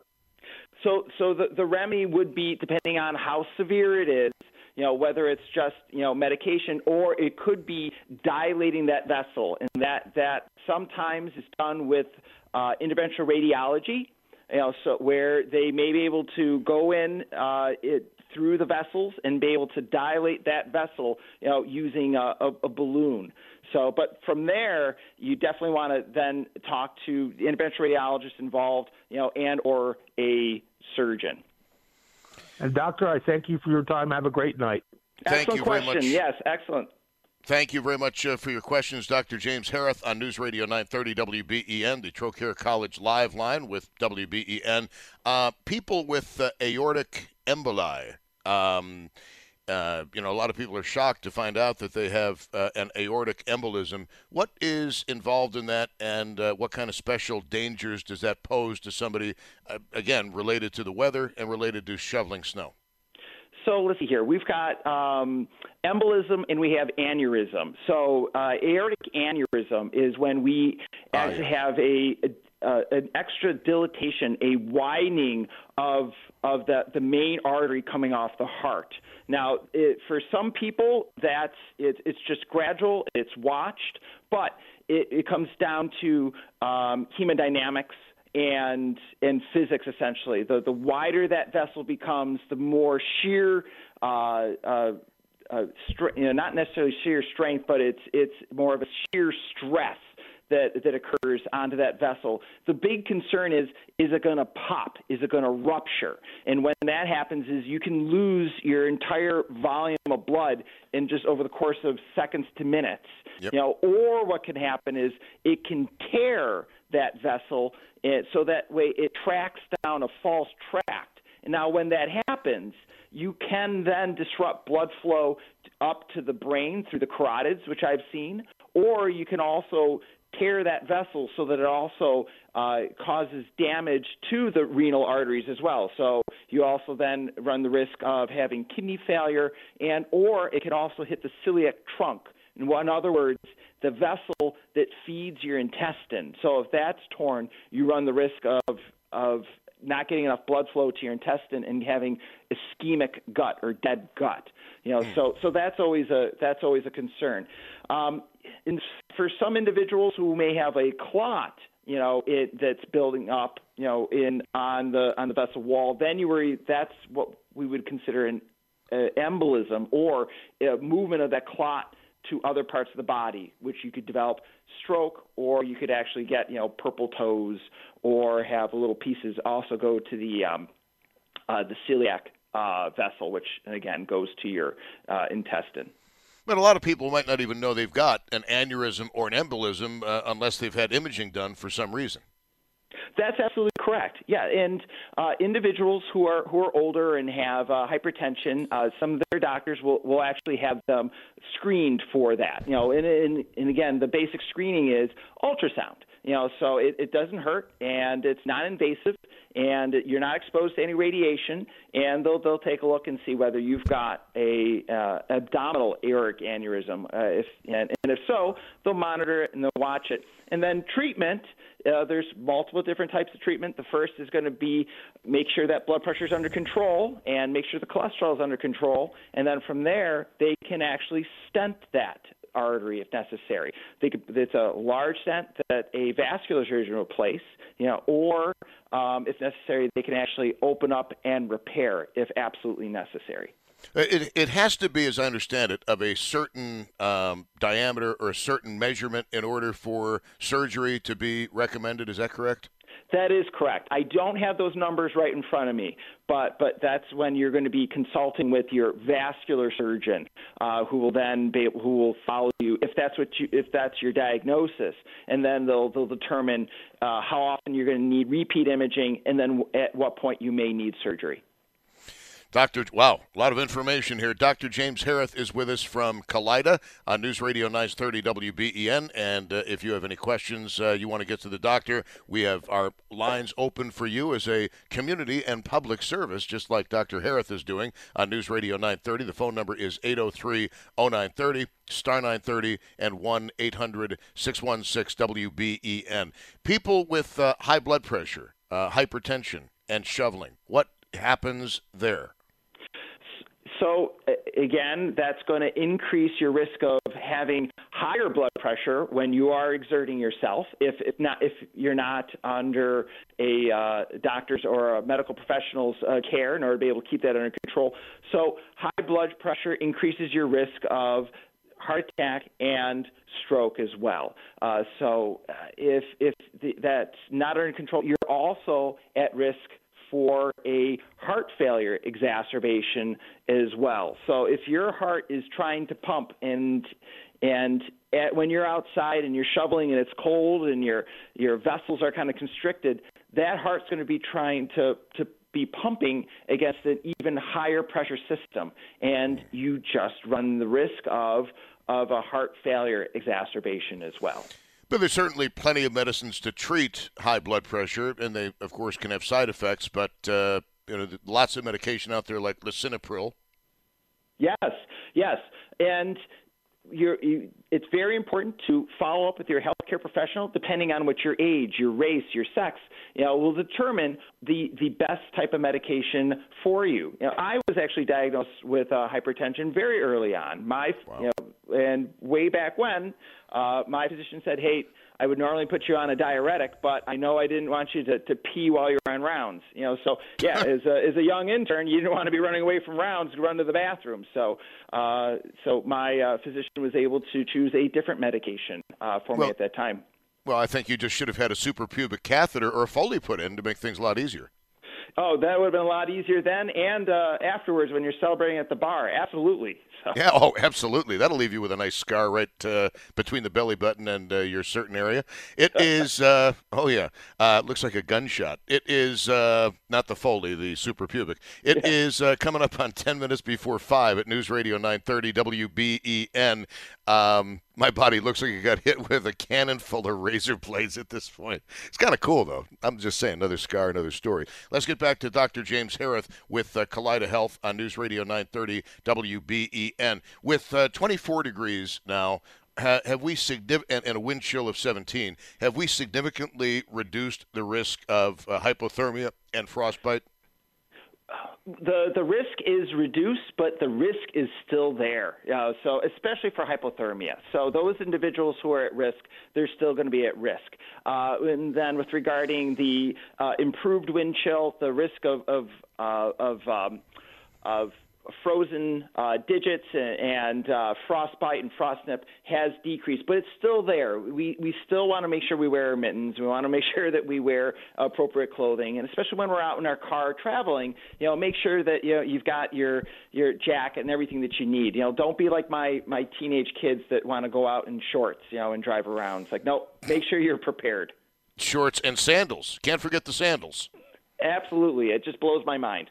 I've been known to wear them in November, but only when the weather is appropriate for sandals. Um, one other question that is off the cardiovascular thing, and this is going to sound kind of goofy, but uh, there are a lot of people whose skin gets very dry in the winter, in particular the heel area. I don't know why some people get calloused heels and cracking heels and others don't, but what, what do people do about that as a preventative? So the, a, a, couple of things. You want to make sure that you've got uh, footwear that is uh, appropriately sized for you. Number one. Number two, you want to you want to make sure that you moisturize, uh, especially if you have forced air heating like I do. That's going to dry the air out in in the uh, in the house uh, or the apartment very very very quickly. If you've got radiant heat, it's not going to dry out as often. But this is the time where the, the air is going to be incredibly dry. So you're going to want to moisturize, and then you also don't want to take a hot shower. You know, so the the cooler the shower that you can tolerate, the better. And then immediately afterwards is when you're going to want to apply your uh, your um, Eucerin cream or whatever you have to help moisturize to, in order to lock in uh, that liquid that you your, your your skin is absorbed during that shower. Well, I'm uh, sure that's not the first time some people listening have been told they should really take a cold shower. Um, Dr. James Hereth, I want to thank you uh, very much for joining us. Always a pleasure and always a learning experience. I'll tell you that much, and we appreciate your time. We're grateful for it. Well, thank you. Thank you very much. I hope everyone stays safe and warm. Dr. James Hereth of Kaleida Health on the WBEN Trocaire College Live Line. It is 456 at News Radio 930 WBEN. News is next at 5 o'clock, and then we're going to replay the news conference, which will detail exactly what the city of Buffalo is going to be doing overnight, possibly in your neighborhood. So don't go anywhere. You're with News Radio 930 WBEN.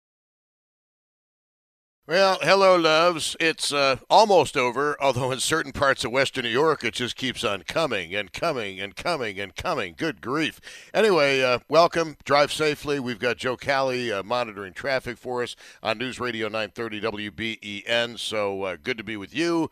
And uh, in the home stretch of an over six hour radio show, started out with David Bellavia about 10 minutes to noon today. And uh, we'll be here until 6 o'clock, at which time Tom Puckett will uh, take over uh, 6 until 7 on News Radio 930 WBEN. And uh, at this point, I uh, would like to open up telephone lines for your calls on this. does this sound like a great idea? Um, I think it does. I think it's a masterstroke of genius, frankly. It's going to involve a lot of people, a lot of logistics, and a lot of towing. And uh, I do not envy the mini tow operators because they're going to have to be trudging through those giant walls of snow that have built up uh, along your car in the street. So uh, I I hope uh, they have plenty of warm clothing and uh, long underwear with them. But uh, also, what should we learn from this storm? What should be the takeaway from this storm? What is your takeaway from this storm? 803- 0930 is the phone number, star 930 on the cell phone, and 1 800 616 WBEN. 803 0930, star 930, and 1 800 616 WBEN. Uh, would like your telephone calls and how things where you are, what you've experienced during this uh, round two of the storm of January of 2024, and uh, what what would you suggest that uh, should be the takeaway for civic leaders and officials in the future? Uh, many people had thoughts after the blizzard of 22 on things that could have been done better, and frankly, uh, the elected officials listened and did many of those things during part one of this storm. Frankly, I don't know what they were thinking during part two of the storm because uh, the storm was basically the same kind of storm for which the governor had the press conference along with the others uh, which you heard on WBEN, and uh, the cleanup uh, efforts uh, got rave reviews. I mean, one of the things that uh, I would take away from this particular storm is that common sense, for the most part, seems to have prevailed. Again, for the most part, seems to have prevailed. and people understood that just because you can drive doesn't mean you have to drive and uh, I think that is one of the takeaways. Uh, but I do fear, frankly, that there has been some regression uh, in the response to these kinds of storms. This certainly isn't the first lake effect band of snow that we've dealt with over an extended period of time, and it certainly won't be the last time we see extended periods of oscillating bands of lake effect snow. It's, I mean, by now we all know the drill. The uh, snow is because of Lake Erie. These bands of lake effect snow, it's called lake effect, obviously, because it comes off of Lake Erie. And uh, the oscillation That's another. Somebody suggested the storm be called the Neo Storm, as in uh, never ending oscillation. And uh, looking out the window, I'm beginning to believe never ending may be the best part of that, or the worst part of it, depending on um, your situation. Obviously, for people who like to recreate outside in the wintertime, those of you with snowmobiles, those of you who like to ski and uh, snowboard, uh, couldn't really ask for better snow in which to do it. I'll say this much, and it's got to be something of a relief for the ski areas to know that um, they should have a pretty good covering for a while. Let's go to Jim in Cheektowaga. Jim, you are on WBEN. Welcome to the show. Hey, Tom, how you doing? Fine. Um, I'm relatively uh, new to the area, but as I'm driving right now on Main and uh, Main Street in Williamsville, you know, there's a ton of private tow trucks going to their, you know, uh, their contracts. And I wonder if there's any way of the state making a deal with all these guys. So they're on the roads right now that need to be plowed, but they're on their way to plow private residences or whatever, businesses. I wonder if there's a way, and they're here, they're using the road. Why not plow it? If there's a way of doing like a, you know, like a taxi where you put on the meter and whatever plow roads you're plowing that need to be done for safety, you can get Right. reimbursed from the state per mileage or something. I, I understand what you're saying. First of all, like anything else, there's going to be liability issues associated with that. Secondly, uh, there are going to be union issues associated with that. Uh, thirdly, there will be jurisdictional issues associated with that because some roads are city, county, state, local, and uh, it I think it would be very difficult to implement. And then the other issue is the reason you see all these private plow trucks on the road is they've got their individual contracts they have to honor, and a lot of these plow people have been going you know 14 hours a day. So in theory, it sounds like a great idea, but in practical application for all of the aforementioned reasons, I don't know that that would work. I'll be happy to put you on hold and talk further with you after this next break I have to take on News Radio 930 I mean, that has come up before, and that's always been the answer.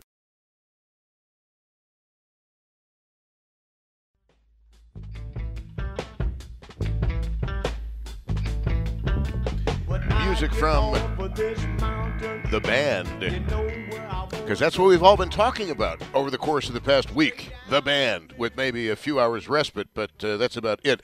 Uh, it is Bauerle on News Radio 930 WBEN, and uh, there is an update on the City of Buffalo's uh, website, which uh, basically reinforces uh, what was said earlier during the news conference that we replayed for you on WBEN. Storm update.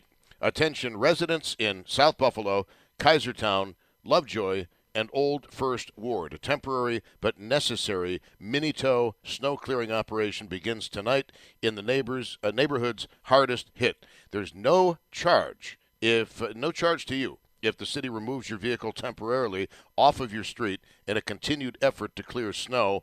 If your vehicle is not returned where you left it, call the Buffalo Police Department A District at 716 851 4415. Your vehicle will be placed on a list that will be regularly updated. We appreciate your cooperation and patience in this snow clearing operation. Uh, frankly, I think it's one of the best ideas I've ever heard uh, in the city of Buffalo in terms of uh, taking care of this situation. And uh, you know, it's just uh, I, it's uh, I think it's genius. The only I, I want to know how many people are going to be involved in this operation because I, I just wonder if if the goal is to get it done by tomorrow morning, if they've got the resources uh, in terms of equipment, if they've got the resources in terms of personnel to be able to tow all those cars out, because uh, well, I don't know how many cars uh, we are discussing here, but it's got to be a significant and substantial number. And you've got all of these people with the mini tows, and they've got to trudge through snow in order to get hooked up. And uh, we'll be talking about that uh, in just a bit here with Nate Marton, who is the Department of Public Works Commissioner here in the city of Buffalo on News Radio 930 WBEN. Uh, one of the things we've kind of been talking about is what we call this storm. I mean, we had the October surprise storm, we, we've had uh, Snowvember. We've had the blizzard of 77, the blizzard of 2022, excuse me, and various years along the way. Um, and one of the uh, callers earlier suggested that uh, this one should be called the Neo Storm, and that's uh, an acronym for Never Ending Oscillation. because many of us have heard and used the word oscillation more in the past few days than we have in our entire lifetimes. But again, lake effect snow is a peculiar phenomenon that uh, affects Buffalo significantly, and we don't really care that much about it. But off of Lake Ontario, it also hits the communities to the east of Lake Ontario, such as Watertown, with uh, with a ferocity that is even worse than what Lake Erie can offer uh, Buffalo and Western New York. But again, it's not as densely populated an area. It's not like we're talking about a big city or a major metropolitan area. We're talking about Watertown and I've been to Watertown. It's a beautiful place, but uh, I, I, don't know that uh, uh, I, I don't know its current population, but uh, it's not exactly Buffalo and the community of Western New York. Uh, sitting here, and I, I, I cannot believe that it is 542 and we're still looking at these intense bands of lake effect snow over parts of western New York before this thing finally peters out. And some of you, depending on where you live, you've been watching a steady uh, snowfall all day long, all day long. And uh, those of you who live uh, in uh, Amherst or Williamsville, you might have shoveled out your driveway this morning and you look at the top of your car right now, which is always my barometer. You look at the top of the car right now and you've got a few more inches of snow, and you're probably using some uh, expletives that I can't use on the air to describe how you feel about that. Uh, coming up in uh, just a few minutes, we're going to be talking with the Department of Public Works Commissioner um, Nate Marton on News Radio 930 WBEN. Let's go to Dennis in Amherst. Dennis, you are on. Hello. Hey, how are you? Excellent, thank you. I just think the name should be the Wild Card Whopper or the Wild Card Wipeout. Oh, the wild card whopper or wipeout. Um, that's uh, that's not bad. That is not bad at all. Um, obviously, hey, what do you think about this coming weekend's game? Do you think that they're going to be able to get the stadium uh, shoveled out in time and get everything uh, where it needs to be? Yeah, I think so. I think you're going to get more volunteers this weekend because the weather will be nicer uh, or better for them to shovel, and uh, the Bills will uh, beat the Chiefs. Well, the one thing I don't want to see, you know, and I hope you'll forgive me, but you know, I don't want to see snowballs thrown on the field because uh, there have been a couple of NFL players who've had serious eye injuries as a result of getting hit with a snowball. And uh, when Josh Allen ran into the end zone on that uh, what 52-yard run against the Steelers, I saw snowballs falling around him, and I'm thinking to myself, "You're not doing Josh Allen any favors here. How would you like to be the Buffalo fan who hits Josh Allen in the eye with a snowball and takes him out for the remainder of the playoffs?" Uh, there, there needs to be something done about that, like immediately. I agree, but you know you're going to have a lot of fans drinking, and and some people are idiots, and unfortunately. Those are the people that will ruin it for the rest of us. Well, not only are they going to ruin it, but they, they could. I mean, think about it. It's just it just takes one snowball with a direct hit in the eye, and you end up like the dude from the Minnesota Vikings with blurred vision. It took him out of the playoffs that year. Totally agree. So I don't know. I hope security uh, is very, very tough on snowball throwers and sets a very early precedent and throws anybody who throws snowballs out of that uh, out of the stadium. You got to you got to set the you got to set a precedent very, very early. You got to make it very clear, like they did at the Paul McCartney concert in Buffalo back in 2015. Uh, there's a guy smoking weed openly, very close to the stage, and he was uh, escorted out of the building post haste. At which point, my son said, "You know, he should have thought about edibles." And I kind of laughed and said, "Yep, I think you're kind of right on that. Should have thought about edibles." Uh, but uh, anyway, thank you kindly, sir. I appreciate the call. Thank wild you. card, wild card wipeout, wild card whopper. Um, not bad at all. You guys have very creative brains. I'll say that much.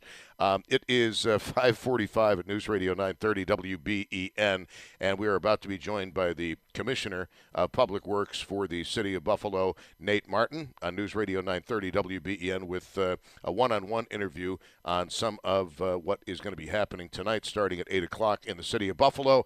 And let us go right now to Nate Marton. Commissioner of Public Works, City of Buffalo. Uh, Nate, thanks a lot for joining us. I really appreciate your time. I'm sure you're very, very busy coordinate, uh, coordinating everything. Well, uh, uh, thanks. It's good to, to spend a little time with you. There is uh, a, a little bit of a busy time coordinating everything, but I think it's important to just make sure we've got the message out to all your, your listeners that you know we're working, um, we're working hard, we're doing some different things, and we're being pretty aggressive to try to help everybody out who's really been greatly impacted. I, I have to tell you that uh, when I listened to that news conference you did earlier, um, I think that what you are doing is an absolute masterstroke of genius. Can you describe? Can you describe when this was first considered and everything that went into making this decision?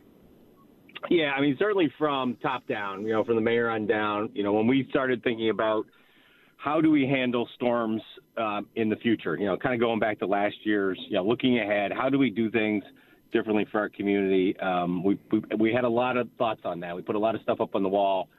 Um, some it stuck, some it didn't, but we really tried to be creative and innovative and thoughtful about what, how can we use our resources best. So, um, you know, this, you know, some of the ideas we have, pre-positioning came out of that, um, getting equipment in on the ground, not waiting until the storm is, is ended, even with private contractors bringing them in, strongly engaging our partners in the county and the state was one of them.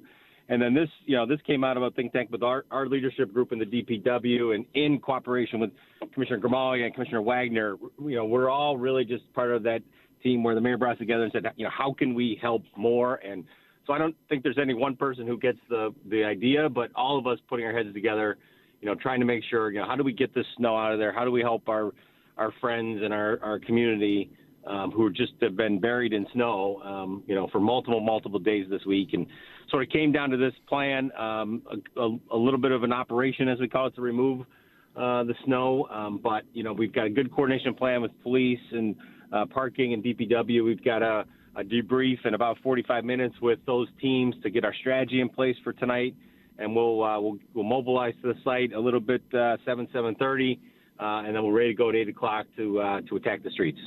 You know, two things that came up uh, when I was on with David Bellavia earlier today on WBEN. Number one, we were wondering why, um, with that uh, site where you can see which streets have been plowed and when they were when they were last plowed, we were wondering why there were so many red areas that had not been touched in 24 hours. Is that because those areas were filled with cars? No, not filled with cars. So we, when we have um, all this private contracting equipment, any of equipment from the county or any equipment from the state, um, those vehicles, those, that, those equipment, those trucks and, and dump trucks and, and front end loaders do not have the GPS system. So any street that they're working on, that is not showing up, even though we know because we have inspections, our team is out, I'm driving around, our deputy commissioners are driving around, we see all the activity. We're tracking it street by street, we're tracking it on maps, but it doesn't translate to that system that the public sees just because the GPS units aren't on all that equipment. We're going to look at that in the future, but that's why we make sure that we've got our eyes on the ground tracking it. So um, we've got the list of you know what streets need a little bit more attention, a little bit more effort. Um, where we've we've done a little bit more on some, uh, and, and, we're catching up on others. So, um, well, something else that David said, and as you know, he's a uh, recipient of the Medal of Honor. Uh, he said this almost sounds like a military operation.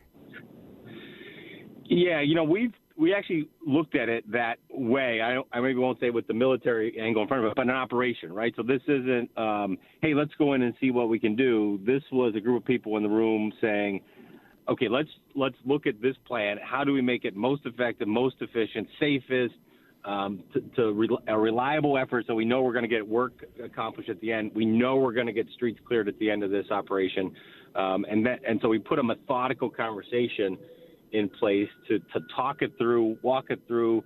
We've mapped it out, literally mapped it out on maps. Um, we'll debrief with the teams ahead of time.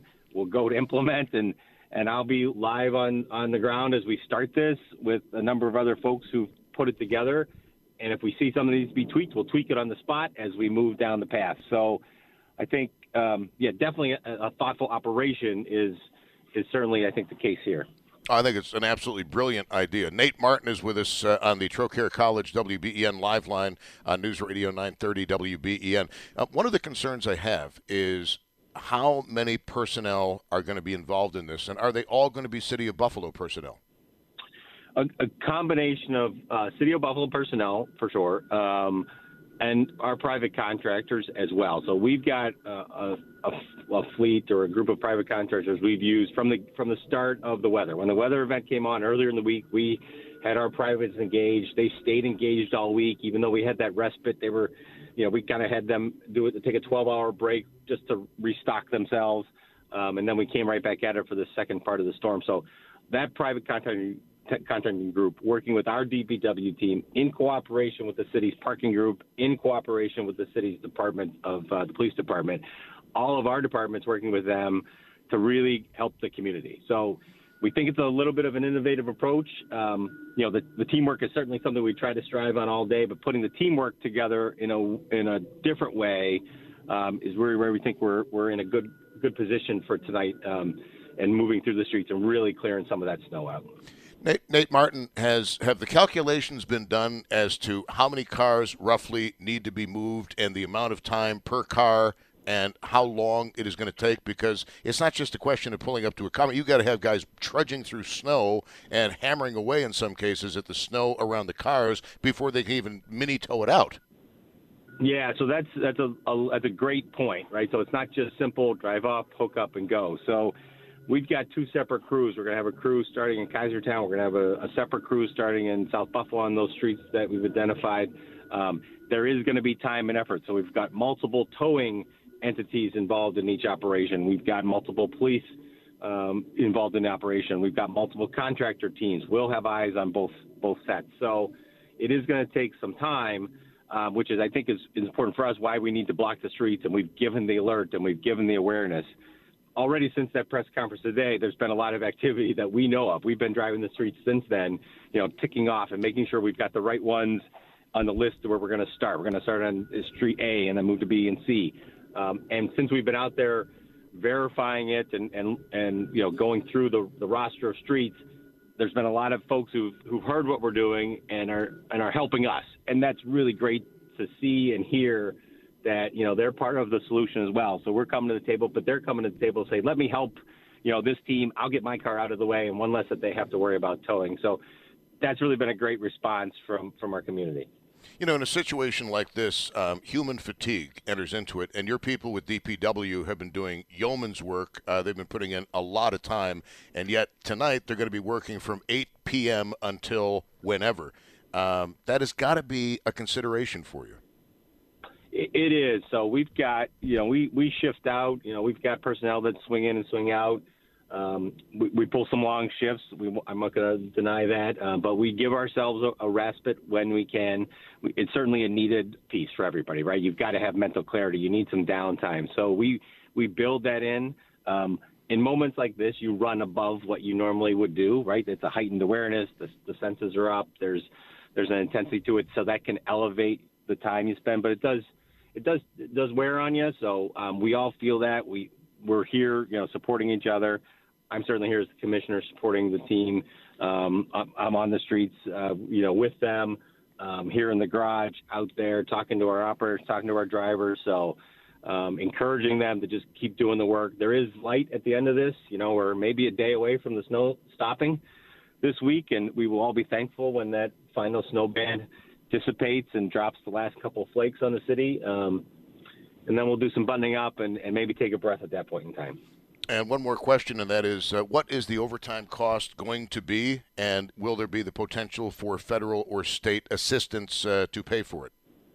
Yeah, we're we're pulling those numbers, um, you know, from um, together still. I, you know, I um, I know we are um, in the the millions of dollars the cost of that this week. I don't have the exact count. That's something that's tallying as we go. Um, you know, having that dedicated to our community to to to um, I'll say rescue our community to help protect our community is what we have to do. Um, so that is, you know, being tallied. It, it is a costly um, expense to to do this kind of work, but it's a needed needed work. In terms of reimbursement, um, you know, that's something that I I don't have the expertise in. I know our commissioner of finance, working with the mayor, working with the leadership team, will be talking to the state and the federal government if necessary about that. So I, I don't have a sense of the reimbursement just on a personal level. Well, Nate Marton, you've been so available and transparent with us. I honestly don't know when you uh, have slept, but I want to thank you for joining us. Um, kudos for a magnificent idea. This is like one of the best ideas I've ever heard in a snow situation, and I hope that the execution proves flawless. As they say, the best laid plans of mice and men, but I hope things uh, come out as planned and as expected, and that everybody stays safe.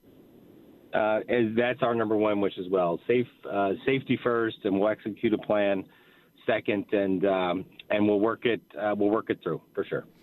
Thank you, Nate Marton, uh, tremendous guy, Department of Public Works Commissioner of the City of Buffalo on News Radio 930 WBEN, talking about Kaisertown, the Old First Ward, and South Buffalo, hard hit by that band of snow.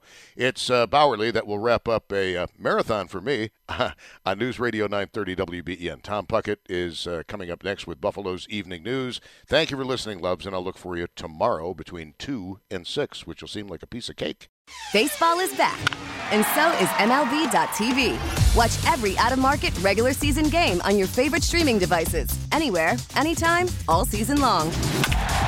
Follow the action live or on demand. Track four games at once with multi view mode and catch up with in game highlights. Plus, original programs, minor league broadcasts, and local pre and post game shows. Go to MLB.tv to start your free trial today. Blackout and other restrictions apply. Major League Baseball trademarks used with permission.